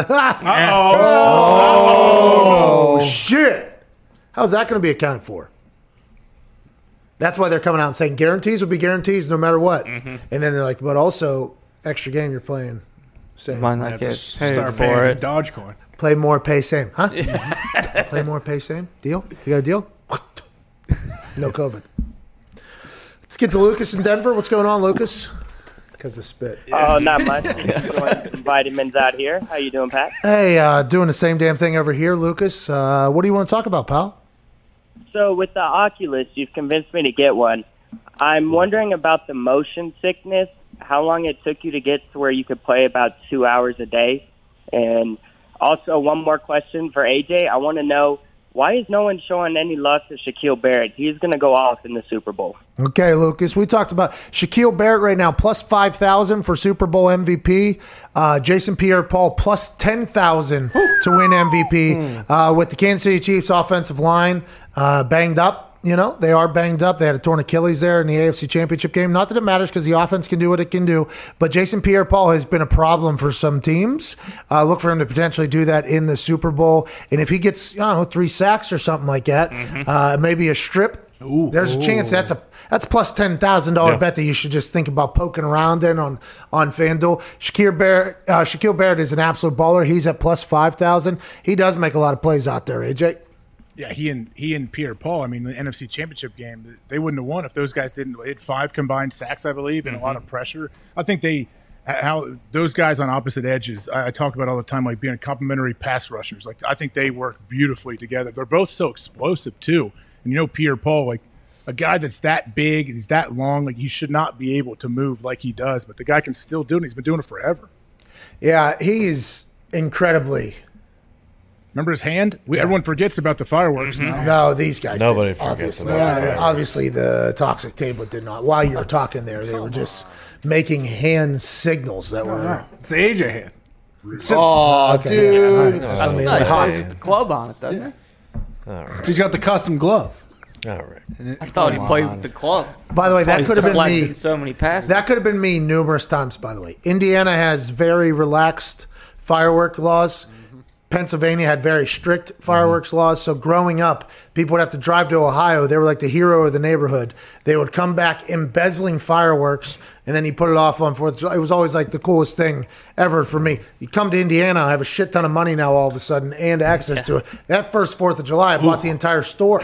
I bought the entire store. Because they have like pop up stores where these people they pay a certain amount for all their fireworks. They rent out just like the Halloween costume stores, and then they sell it in there. I bought the entire store, and boy, I learned some nice tricks with those fireworks. You can light the big bombs on fire, the ones that actually blow up, and you can hold it, hold, hold, hold. And then you throw it into a pond, and if you time it properly, it'll blow up in the pond, and it's like this beautiful, like, uh, like crescendo of, of sparkles over the over lit the thing. fountain It's almost. awesome. It is incredible. And once you do it one time, you kind of should not do that though. And I think I thank Jason Pierre-Paul for that. The next time I was thinking about hucking it into the old neighbor's pond there, you know, to kind of get a show for myself. Mm-hmm. As soon as I went to light, it, I was like, that you know, JP Need these.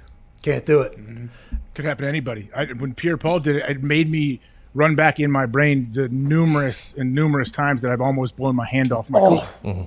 I should probably just take a pass on fireworks from now on. Yeah, it's one of those things where I was I was in them heavy there for a bit because it was available. You know, uh, you're talking about the uh, uh, Roman candles. Roman candle fights. It was uh, we had my brother and I. Jay, were you there? Were you a part of the Roman candle fight?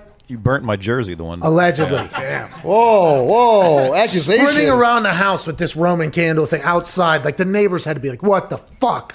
Me and my brother are chasing each other. Boom, come on, come on, boom, ah, the whole thing. I got this one heavy, heavy one. Had like a hundred in it, and that thing was going. You know what I mean? Oh, gun. that was always fun. Whenever you, you start a Roman candle, where everybody gets five. All right, here we go. Everybody gets five.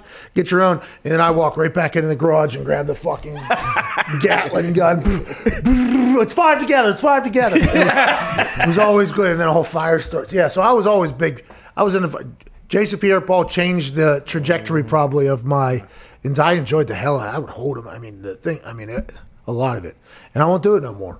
You know. And it, by the way, shout out to him. Yeah. Probably saved a mm-hmm. lot of people Shout from out. doing Yeah. that. You Should got- not do it. And he's still an incredible football player. Mm-hmm. Mm-hmm. You got an Oculus Olympics career to think about now. You need these things. Yeah, an old buddy said. And by the way, they have Velcro thing though. I think it could have. Oh, really? It's almost like Avatar now that I think about it. Oh, yeah. I think you're good. Whoa. There's a couple games where you look down and you see your hands. Imagine if you're somebody with no hands, you put on the Oculus thing, and all of a sudden you Oh go to. my it's probably, God. It's probably Jacob Sully in the Avatar thing. I got my legs back. Yeah. Good for them. That would be these awesome. And that guy said, "How long does it take to get past the motion sickness?" I- It depends on what game. I can't play some of the games still. I played for two hours the other day, uh, ping pong. I had the worst headache I've ever had in my entire life. Night. So I'm not sure. I'm at the state where I could tell you how to not potentially feel affected by it. I just, I just hope that the body reacts. I just hope the body reacts at this point. Don't you think it, it probably depends on which game you're playing? I've only played the ping pong and boxing, and I am I have the weakest baby stomach ever. Where if I'm in a if I'm in a car and I look down at my phone, I'm I'm gonna be puking. Like I get car sick, I get sick oh, all the time on planes. Blue and I'm actually I've never played for two hours straight, but I can I'm fine playing. You haven't played any of those other games where it's like 2.30, 3 a.m., you're a little bit twisted, you know, and you have to put your foot on the ground to hopefully, mm-hmm. you know, rebase yourself. You haven't played any of those games that have caused you to do that yet because there's this roller coaster game where you're supposed to have a gun and oh. you're supposed to shoot and everything like that. And I'm riding this thing. And it, it, it actually says, it actually says on the cart in the thing, it's like, if feeling sick, stare here. And it's like a target or whatever to take your attention away. And you look at it, but then the roller coaster is going up this massive hill. It's like, well, I go, and then you go, and, it, and it was jumping and twisting. And I had to, I did the whole, I had to take it off and I put it down and I went and laid down. That was like a 30 second little burst there where I thought I was going to vomit all over my house. But the ping pong, and the fighting, I never experienced that. I never experienced that in there. Unless you have it on, I guess, for two hours straight, then it's a little bit of a problem. Mm-hmm. Got to think about. Assuming when you storm the beaches of Normandy in that game as well, Oh, you probably get yeah. a little bit, Yeah. a little bit sick. Yeah. There's a football game Nick introduced me to. That's Oh, awesome. He can yeah. draw up plays and throw it, and I didn't get sick playing that either. It's awesome. I got I'm still exploring. I'm trying to see what else is out there that I might like. This is all so much free ads for them. I, So man. Can't thank you enough for choosing to listen to this show. We told you it was going to be good conversations. I mean, it was packed to the gills today. I'm a big fan of these guys coming in and chatting with us. You know what I mean? Mm-hmm. Good conversation. They they let loose a little bit. They relax a little bit. Start touching. Yada yada yada. Nothing better than Super Bowl week. Yeah, I agree. I mean, Super Bowl. I mean, I can't wait, but it is the sign of an end. It is. You're right. So we both have to celebrate that it is happening on time, and also remember that we cannot let any of these moments pass us by because the season is over in less than less than five days. Yeah. Now's not the time to think about that. We'll think about that when that time comes. Mm-hmm. About a week from now. Let's keep this thing going. Hell yeah. All right. Be a friend, tell a friend. Ty, please play some independent music. And propel these people into a beautiful Tuesday. We'll be back tomorrow with a massive show. A lot of guests tomorrow. Massive show. Can't wait for that. Please be a friend, tell a friend. We'll see you around.